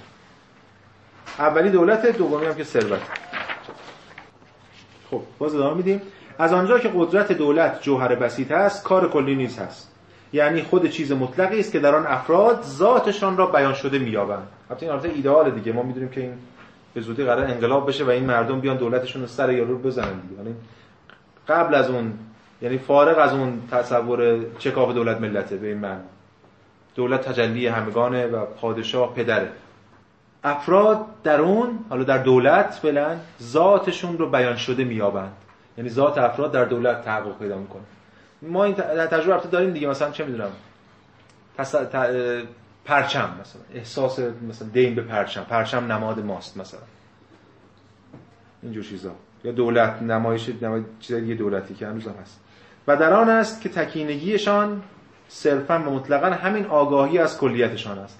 پس اگه در اون باشه، در نسبت با اون باشه، تازه تکینگیشون، فردیتشون میشه در نسبت با کلیت، میشن شهروند اون کشور یا هر چیزی، تابع یا هر چیزی که هست، در اون هویت پیدا میکنه. این قدرت دولت همچنین کار و نتیجه بسیطی است که به واسطه آن خود این واقعیت ناپدید میشود که این امر از عمل خود آنها ناشی شده. قدرت دولت به مرور چنان خودش رو مستقل جلوه میده به مساوی قدرت دیگری، تصویری که هابز هم داره بحث میکنه از لویاتان دیگه. گنده میشه، این نیروها رو اینا بهش میدن، بزرگ میشه و از یه دیگه فراموش میشه که آقا ما اینو ساختیم. حالا اون مفهوم منت پادشاه بر سر رعیت ها و اینا رو بعدن هگل بطرح میکنه. پس این از وجه دولت و قدرت. حالا وجه دیگه که ثروت چیه؟ این جوهر در خودش به نحوی بی‌واسطه متضاد خویش است. متضاد خویش یعنی ثروت است. هرچند در حقیقت این ثروت امری منفعل و هیچ و پوچ است. به چه معنا؟ به از منظر کلی دیگه، از منظر روح کلی این ثروت منفعله و فرد دنبال منافع شخصیشه. البته این نکته هم هست که هگل اینجا اشاره میکنه چون بعداً باش کار داره. میگه که این بصیرت‌های هگلی خیلی جالبه. هگل هر جایی بحث می‌کنه مثلا دو تا حداقل در حد جمله معترضه یا ایده، اون بصیرت خاصی رو که بعداً قرار بستش بده رو به صورت نطفه‌وار بکاره و نشون بده که نسبت جهات مختلف اشراف داره. بی تردید در این دقیقه هر فردی تکین گمان می‌کند که در راستای منافع خیش عمل می‌کند. فردگرایی. زیرا این دقیقه است که در آن او به آگاهی از برای خود بودنش دست می‌یابد. و به همین دلیل این دقیقه را به منزله چیزی روحانی تصور نمی‌کنه. همین دقیقه ثروت، همون دقیقه که من برای منافع خودم، بس برای من روحانی و کلی نیست. با این همه حتی اگر به نحوی ظاهری به مسئله بنگریم، آشکار است که هر کدام در کامیابیش همگان را قادر به کامیابی می‌کند. هر تا وقتی ما از ثروت شخصی صحبت می‌کنیم، در واقع ما در ساحت اقتصاد از گردش سرمایه صحبت می‌کنیم. و باز اینم یک چرخشیه و باز هم یک امر کلیه. ما می‌دونیم بعضی چیز فردی یا جزئی که وجود نداره. و نیز در کارش نه تنها برای خیش بلکه برای همگان نیز کار میکند. درسته این دنبال پول در آوردنه، ولی عملا داره یه بخشی از اون سامانی رو فراهم میکنه که نسبت با همگان داره ثروتشو در میاره و از اون ور ثروتشو داره خرج میکنه و اونجور چیزا. در نتیجه برای خود بودن او در خودش کلی و منافع فردیش تنها گمانی مهم است که نمیتواند به بالفعل ساختن آنچه گمان میکند، یعنی به انجام چیزی که منفعت همگان نیست، راه ببرد. بل اونم جزئی هم وقتی منفعت به دنبال منفعت خودشه، در واقع به این معنا به دنبال منفعت همگانه. خود این دوگانه نیک و بد که ما از اول شروع کردیم و بدلش کردیم به دوگانه کلیشه‌ای فرد و جمع دیگه، فرد و کل. هگل میخواد در واقع به مرور خود این دوگانه رو بزن. دوگانه فرد و کل نداره، دوگانه انسان و جامعه نداره، چون انسان بدون جامعه معنا نداره، جامعه بدون انسان معنا نداره. اون دوگانه که این بعضی سوال خیلی کلیشه‌ای مطرح میشه، بالاخره فرد اصالت داره یا جامعه، بالاخره ملت اصالت داره یا دولت، این سوال کلیشه‌ای از پیش اون دوگانه اصلی که قرار بهش برسیم رو نمیبینه که اینا در واقع از پیش همدستن، فرد و پادشاه یا حالا فرد و دولت، ثروت و قدرت با هم. هگل داره به اون اشاره میکنه و داره این تلنگر رو به ما میزنه که اینا از پیش پیوندی با هم دیگه دارن. خب جمع این بحثا در چهارصد و نود و پنج قابل رؤیت. میگه که بنابراین در این دو قدرت روحانی، ثروت و قدرت، قدرت دولت، خودآگاهی جوهر محتوا و مقاصدش را باز می‌شناسد. این خودآگاهی در این دو قدرت ذات دوگانه خیش، یکیش در خود بودنه خودشه و در دیگری برای خود بودنش را، امر فردیشه اون امر کلیشه، مشاهده می‌کنه یا شهود می‌کنه. اما این خودآگاهی در این حال در مقام روح وحدت منفی تقرر این دو و نیز وحدت منفی جدایی فردیت و امر کلی است. این همون بحثی رو مطرح کردیم. در واقع خودآگاهی وحدت منفی این هاست. اینا یه وحدتی با هم دیگه دارن، ولی وحدت نفی کننده متقابله، ولی این وحدت پیش از آن که منفی باشه بین فرد و جامعه، یا وحدت منفی فعلیت و خود است. خب این تا اینجا تصویر که هگل ارائه داده و حالا در گام اول، یعنی اون همیشه هم یادتون هست که در دقایق دیگه به ویژه در خود روح هم همینطوره. اول هگل سعی می‌کنه تصویر ارائه بده که تصویر کلیشه‌ایه دیگه. گفتیم از کلیشه شروع می‌کنه، از اون چیزی که تو ذهن رو کرده غالب متعارف مورخین مثلا هست شروع می‌کنه. توی پرانتز هم همواره هگل داره قرائت متعارف مورخین رو نقد می‌کنه. هگل منتقد علم تاریخه. تاریخی ترین فیلسوف تاریخ منتقد علم تاریخ. چرا؟ چون تا... نگاه تاریخی به اندیشه، نگاه تاریخ مفهومی به اندیشه فرق داره با نگاه قصه گویی به اندیشه به صورت کلیشه‌ای. و اینکه چگونه مورخین در واقع عوامانه ترین تحلیل ها رو باستولید میکنن به شکل حادث کاملا. به هایگل هم میگه کانتینجنت حادث. در یونان هم دیدیم چجوری بود، در روم هم دیدیم، الان هم اینجا داریم میبینیم. یه طرحی رو ترسیم میکنه که به شکل متعارف، اما توی همونجا گفتم اون دینامیت های خودش هم کار میذاره که بعدا بخواد از این استفاده کنه برای نقد وضعیت. این اون طرح اولی که کار گذاشته، اون دوگانه‌ای که ایجاد شده و قراره مثلا تبیین کنه وضعیت اون جامعه. اما حالا شروع میکنه فرآیند دیالکتیکی خودش رو فعال میکنه. مواجهه با این تضاد در گام اول باعث میشه این ارزش‌ها جابجا بشه، یعنی استحاله اون مفهوم قدرت. به چه معنا؟ ببینید این یه دفعه هگل سطح بحث رو کجا میاره. بند چهارصد و نود و شش تا چهارصد و نود و هفت. در نتیجه آگاهی که در خود و برای خود است ذات بسیط و تقرر خود را به طور کلی در قدرت دولت می‌یابد. حالا بحث کرد تو بند چهارصد و نود و شش میاد به اینجا که آگاهی تجلی خودش رو به تقرر خودش رو در قدرت دولت پیدا اما نه فردیت خود را به ما یابد. در آنجا این آگاهی در خود بودنش را می‌یابد اما نه برای خود بودنش را، بلکه در آنجا در می‌یابد که قدرت دولت عمل را در مقام عمل تکین منکر می‌شود و آن را به اطاعت وامی دارد. در واقع اون آگاهی که داره میخواد دفاع کنه از دولت، دولتی فکر کنه، یعنی کلی فکر کنه و اون تجلی کلیت هم دولته، رفته رفته به این نتیجه میرسه که عمل من در راستای منافع کلی در واقع چیزی نیست جز اطاعت من از دولت. من دارم خودم رو از دست میدم، خودم رو نابود میکنم در تجلی این در راستای منافع ملی و دولتی عمل کردم. در نتیجه فرد در برابر این قدرت خود را به خود باز میتاباند. این قدرت حرم دولتی برایش ذاتی سرکوبگر و بد است، زیرا به جای آنکه با آن برابر باشد آن چیزی است که مطلقاً و صرفاً فردیتی نابرابر است. یک شکاف بین دولت ملت شکل میگیره، فرد و دولت، و اینجا فرد میبینه که دولت چیزی به این نمیده و فقط از این میخواد، این رو به اطاعت وامی داره، محدودش میکنه. و از طرف دیگه این اگه بخواد از خودش در مورد دولت دفاع کنه باید به منافع فردی خودش فکر کنه. به همین دلیل دیگه از سوی دیگر ثروت نیک است. ثروت با کامیابی کلی سر و کار دارد، خود را وا می‌گذارد و برای همگان آگاهی از خودشان را فراهم می‌آورد. ثروتی که به فرد هویت می‌بخشه، بدون ثروت فرد هویت نداره. درسته دولت اول در مورد شهروندان حرف می‌زنه، ولی یک شهروندی که پول نداره که اصلا انسان نیست. درسته دولت دائما از امر کلی حرف می‌زنه، اما در واقع فرد با یک سلسله مراتبی مواجه میشه که در حالا در مورد دوران کلیسایی، یعنی امپراتوری روم مقدس و بعدش هم حالا مشخصا امپراتوری در واقع داریم در دوران شاهنشاهی پادشاهی فرانسه صحبت می‌کنیم. در واقع فرد می‌بینه که مطیع اوامر یه فرده فقط.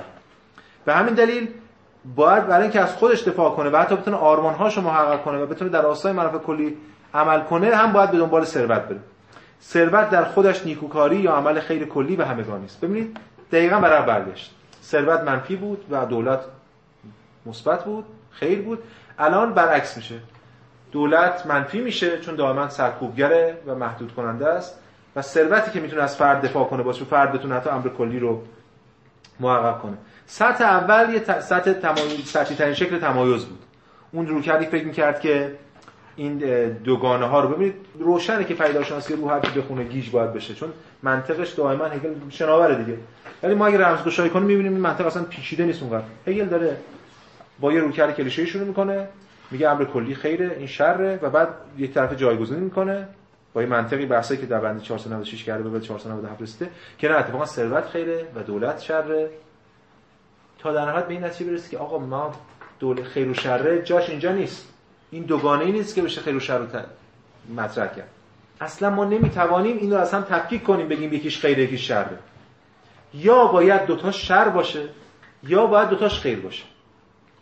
یعنی دولت و ملت، دولت و ثروت، قدرت دولتی و ثروت، اینا هم دیگه بازتولید میکنن. یا باید به طور کلی اینا نفی بشه یا باید به طور کلی اینا جفتشون تصدیق بشه. اون روکردی که اینا رو از هم جدا میکنه روکرد انتزاعیه چهارصد و نود و نه. هر کدام از این دو شیوه حکم کردن نوعی برابری و نوعی نابرابری را می‌یابند. نخستین آگاهی حکم کننده قدرت دولت را در نابرابری با خویش و کامیابی از ثروت را در برابری با خویش می‌یابد. برعکس دومیش هم قدرت دولت را در برابری با خویش و کامیابی از ثروت را در نابرابری با خویش می‌یابد. ببینید سطح اول تمایز یک رو کردی میاد. اینکه این دیگه میگم تا اینجا ما با عقل عرفی میتونیم پیش بریم دیگه. با همین شایعاتی که امروز هم میشنویم همیشه است. در نسبت دولت ملت همیشه این بحثا پیش میاد. در یه سطح اول اینه که یه آگاهی میاد میگه که قدرت دولت در نابرابری با منه و کامیابی از ثروت در برابر، یعنی به دنبال ثروت میره و دولت رو و قدرت دولت رو نفی میکنه. فردگرایی، ثروت طلب و اینا. طرف دیگه ثروت خودش رو هم فدا میکنه و ثروت رو چیز پست و بی ارزشی میدونه در مقابل قدرت دولت و در بعد از اون قدرت دولت حمایت کنه. اما هگل چی میگه در ادامه همین بحث؟ میگه هر دو به یک سان دقایق ذاتی این آگاهی هست. حکم کردن دوگانه فوق و ذکر که الان ما داریم میگیم گفتیم، این اصول را جدا از یکدیگر مد نظر قرار میده. انگار ثروت جدا از قدرته، قدرت جدا از ثروت، قدرت دولت، و در نتیجه شیوه های، یعنی در واقع انگار فرد جدا از دولت، دولت جدا از فرده. این اینو داره نقد میکنه و در نتیجه شیوه های صرفاً انتزاعی از حکم کردن را شامل میشه.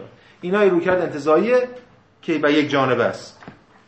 آگاهی بالفعل در بطن خیش واجد هر دو اصل است و تفاوت منحصرا بر ذات آن، یعنی بر رابطه خودش با امر واقعی عارض می شود. خب پس اینا با هم ارتباط دارن، یعنی دولت دولت و ثروت یه پکیجن، یک چیز از درون در هم تنیدن. همونجوری که خدمتتون گفتم، پس فرد یا باید، یعنی دوگانه رو اگه بخوام رقم بزنیم، نه بین قدرت و ثروت، بلکه بین نفی قدرت ثروت و تصدیق قدرت ثروت. یه دوگانه جدید هگل اینجا ایجاد کرده از بطن. این دوگانه است که با اون اصطلاح خاصی که هگل استفاده میکنه، آگاهی بالا تبار و آگاهی پست تبار. این بالا و پست مفهوم از نظر هگل ارزشی نیست، بیشتر از والایی و پستی از منظر شاید خود بیلدونگ جامعه است و ما نشون خواهیم داد. من نقل قولی هم میخونم از هم خود برادرزاده رامو و هم خود هگل که این به یه معنا شاید بگیم پیشگوی مفهوم اخلاق نیچه است، تبارشناسی اخلاق نیچه، اون اخلاق بالا تباران، اخلاق بردگان که اینجا هم بحثش مطرح میشه. آگاهی پست تبار و آگاهی بالا تبار. آگاهی بالا تبار آگاهیه که گشوده است به روی ثروت و قدرت دولت. آگاهی پست تبار آگاهیه که اینا رو نفی میکنه. ببینید آگاهی بالا تبار چیه؟ بند پانصد. دو حالت متضاد از این رابطه وجود دارد، یکی موضع‌گیری در برابر قدرت دولت و ثروت همچون امری برابر، یعنی برابر با من تصدیرش میکنه، و دیگری موضع‌گیری در برابر آنها همچون امری نابرابر. آگاهی از رابطه برابریاب، یعنی اون آگاهی اول که تصدیق میکنه قدرت ثروت رو، آگاهی بالا تبار است. گفتم این ارزشی نه که بگیم هگل اینو بالا دونست اونو پست، از منظر خود قدرت این بالا تباره دیگه، از منظر بیلدون. این آگاهی در قدرت عمومی آن چیز را ملاحظه می‌کند که با آن برابر است.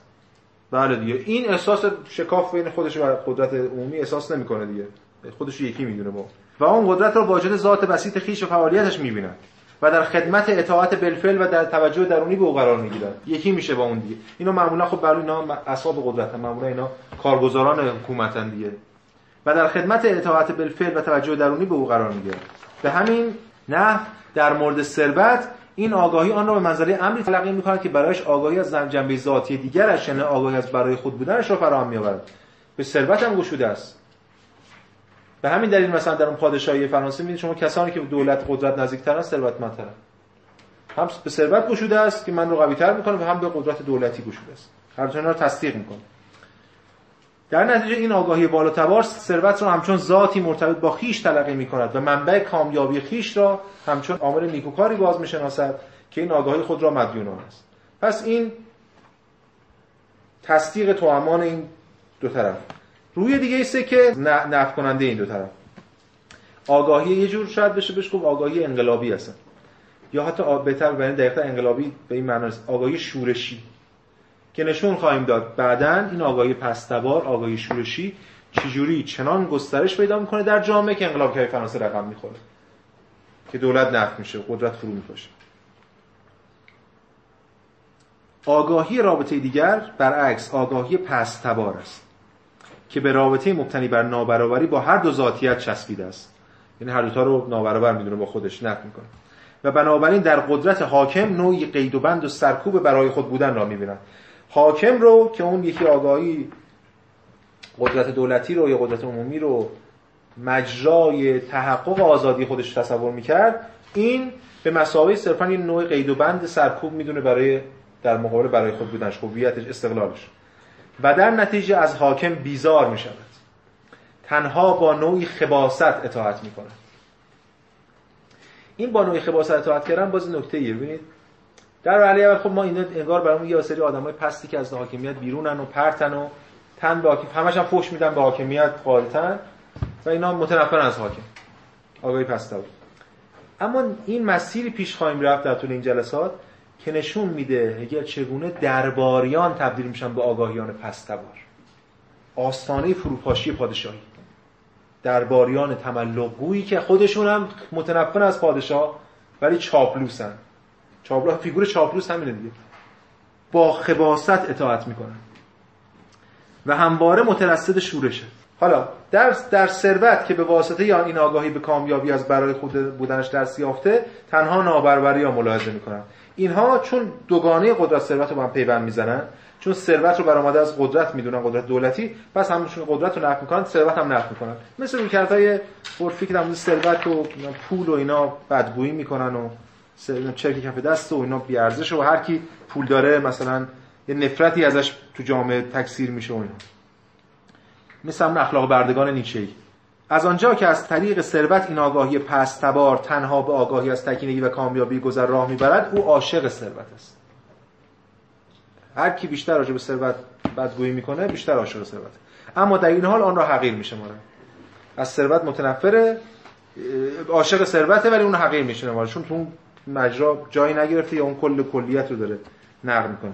این آگاهی پست‌تبار یکم برای ما مبهمه، چنانکه قرارم با هست مبهم باشه تا یواش یواش جلوتر این رفع پام بشه. به هر حال اون چیزی که هگل مسیر رو ازش ادامه میده و بحثش میفته برای جلسه آینده ما، ادامه بحث آگاهی بالاتباره.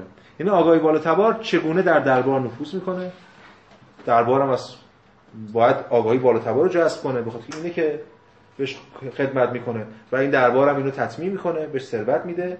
ولی به مرور نشون خواهیم داد که چگونه آگاهی بالاتبار در خود دربار تبدیل به آگاهی پست‌تبار میشه و دربار از درون، یعنی پادشاهی و قدرت از درون فرو میریزه.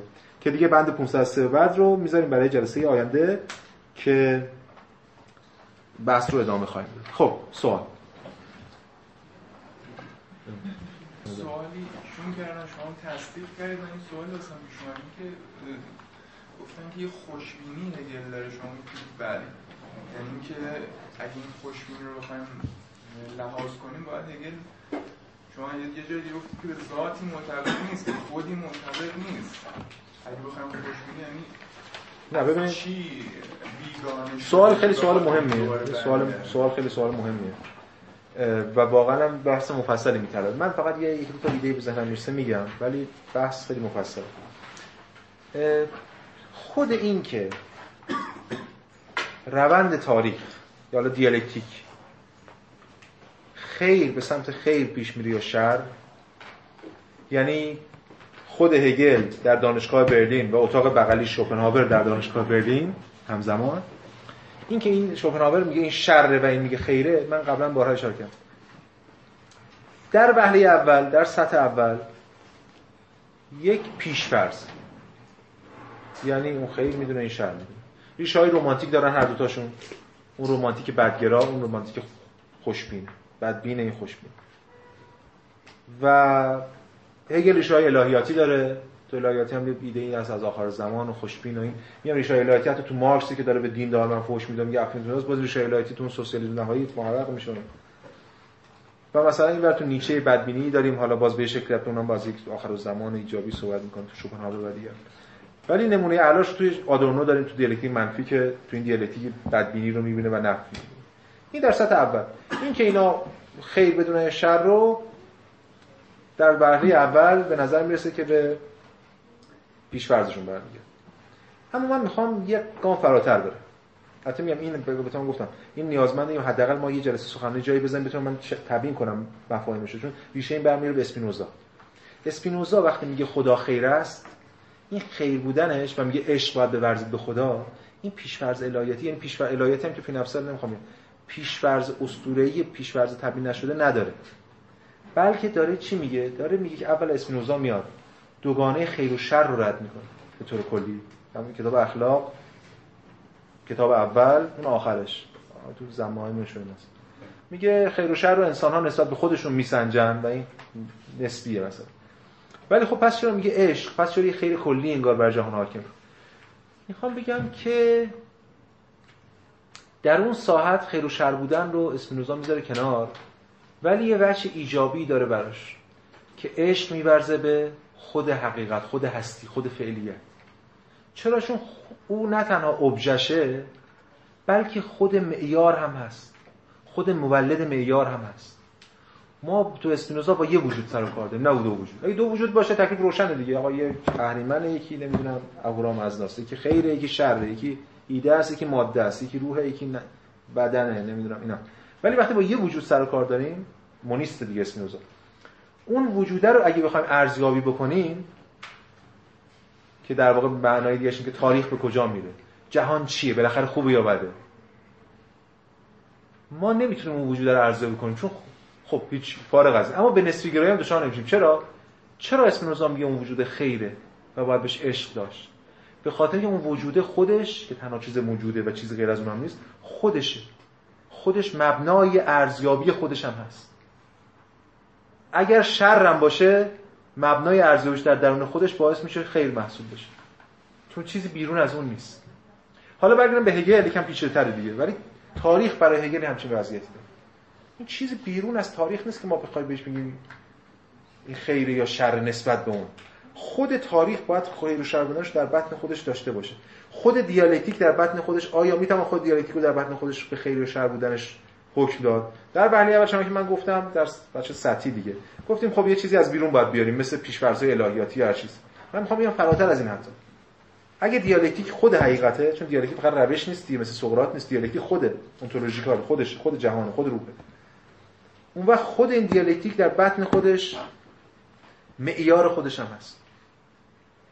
نمیدونم مثلا طرف مبهم گیج تر کردم شما رو یا چیز، ولی میخوام بگم اینجوری ما میتونیم مفهوم خیر و شر درونزا رو داشته باشیم.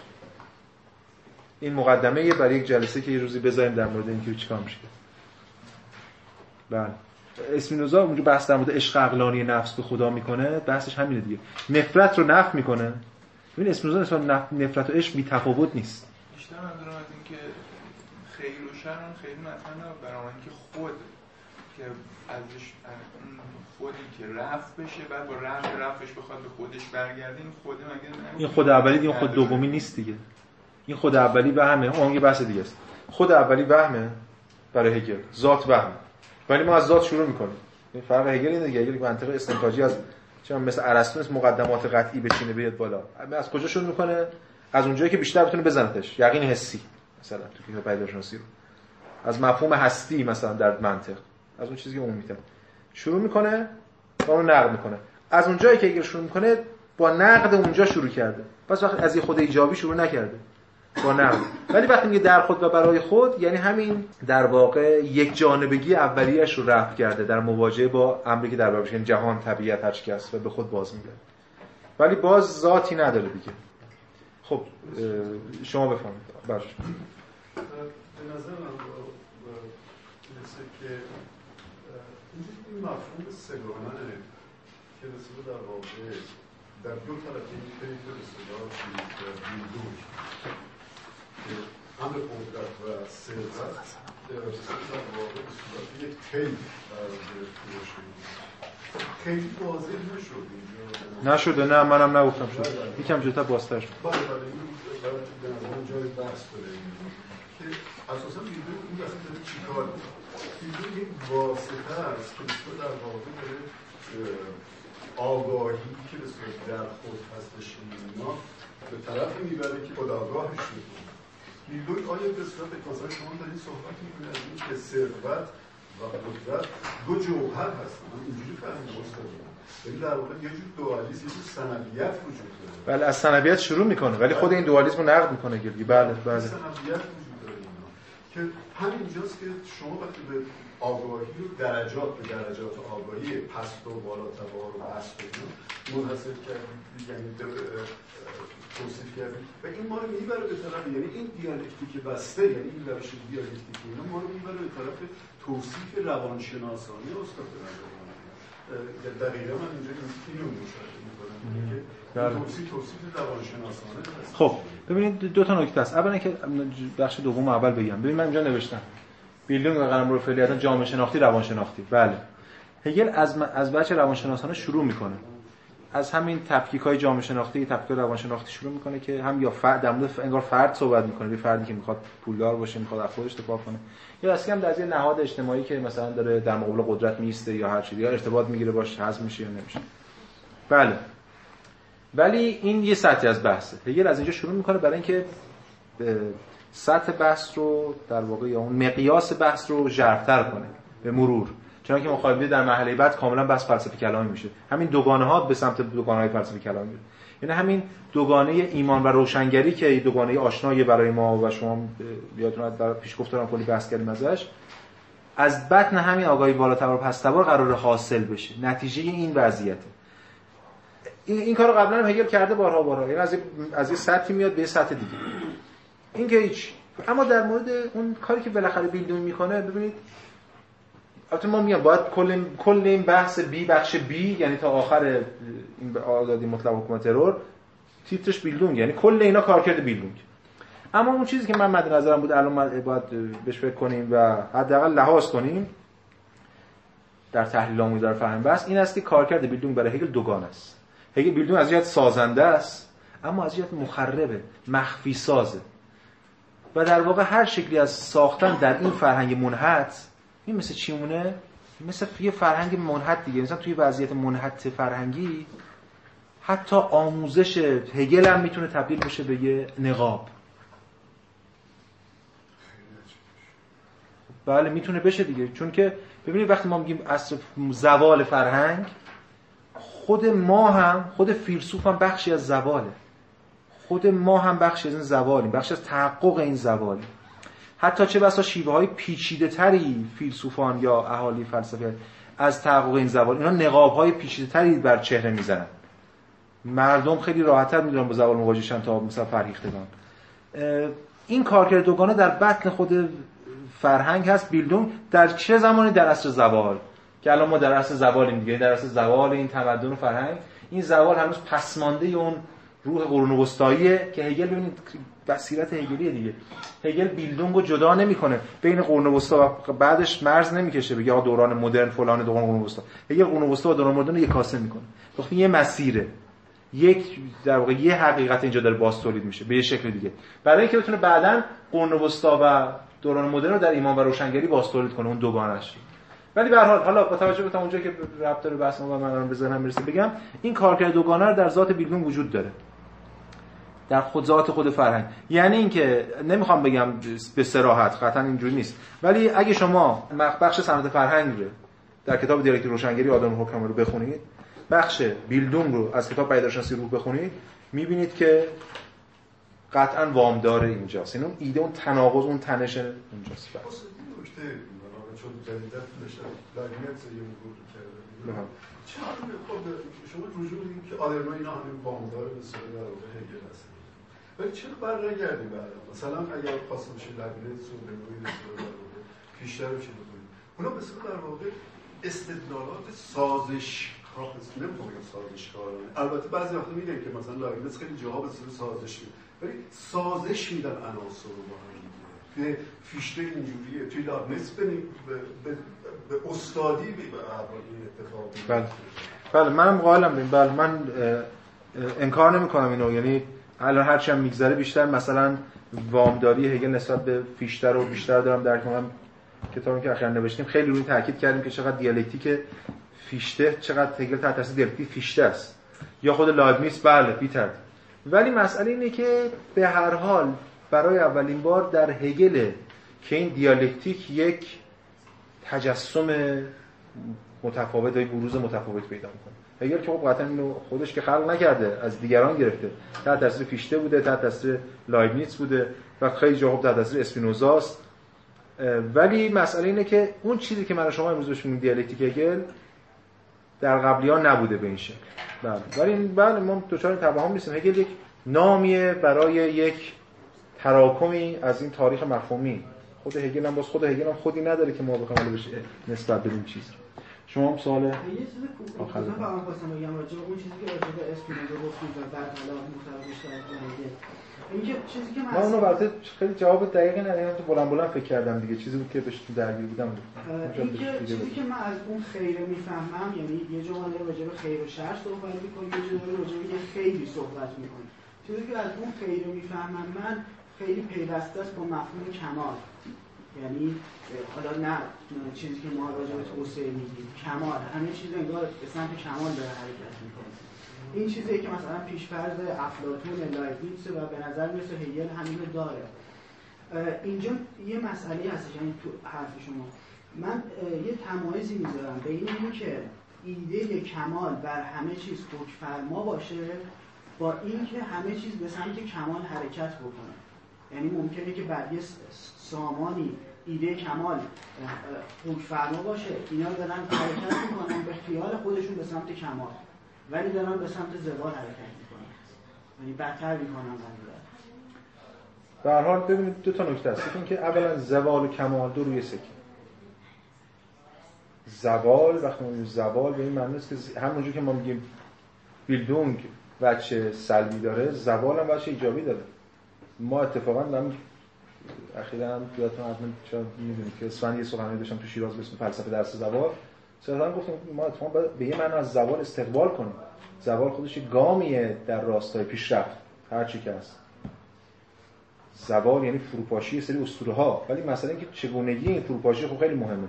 باز زوال جدید رو به, چ... به اسم پیشرفت به خود ما ندن، کاری که نشون خواهیم داد رو... توی روشنگری این اتفاق میفته در نقد قرون وسطی با اسما، با تغییر اسم. پس این رابطه در واقع در هم تنیده و متقابل داره زوال و کمال. بله بله. و تو دیالکتیک این هست، این چون از طریق نفی کمال اتفاق میفته، دائما این نوسان این زوال و کمال با هم. اما یه نکته‌ای هم که به نظرم رسید تا در بخش اول سوالتون، یا نکته‌ای که گفتم سوالی که نتیجه بیشتری کامنتی بود گذاشتین، این است که ببین این قبول درسته، خیر حرکت به سمت کماله یا اینکه خود کماله. در هگل ما حرکت به سمت کمالمون خود کماله، چون هی کمال بیرون نیست که ما قرار نیست از جای به جایی برسیم. حرکت دیالکتیک درونزا و درون روه و یه وضعیت در درون خودش دائما داره میجوشه و پیش میره. جمله آخر پدیدارشناسی رو شرابه، اون حالا شراب یا هر چیزی که هست داره کف میکنه درون خودش، قل میخوره. این تاریخه و کمال درونه، رفع تعارض‌های درونی. حالا بگیم چون طعم نداره، پس به یه جایی نمیخواد برسه. از طرف دیگه خود اینه، وقتی ما میگیم روح، روح در زمان مثلا قرن هجدهم همینه، تجلی روح در زمان قرن هجدهم چه میدونم دولت آنش پادشاهی فرانسه است یا مثلا بعدش. به این معنا اینم باید نشون مد نظر قرار بدیم که اینا برای هگل یکی میشن، چون حرکت تو هگل درونزا است. حرکت جایی به جایی نیست، حرکت درونی بر اساس منطق وضعیت، غایتش رو به یه معنا در آغازه، ولی تفاوتشون به صورت بالقوه بالفعل قابل تبیین. حالا بالقوه بالفعل نمیدونم چرا به هگلشون نسبت داد، ولی برای دیالکتیک میشه نفهمید. بسیار خوب، خسته نباشید.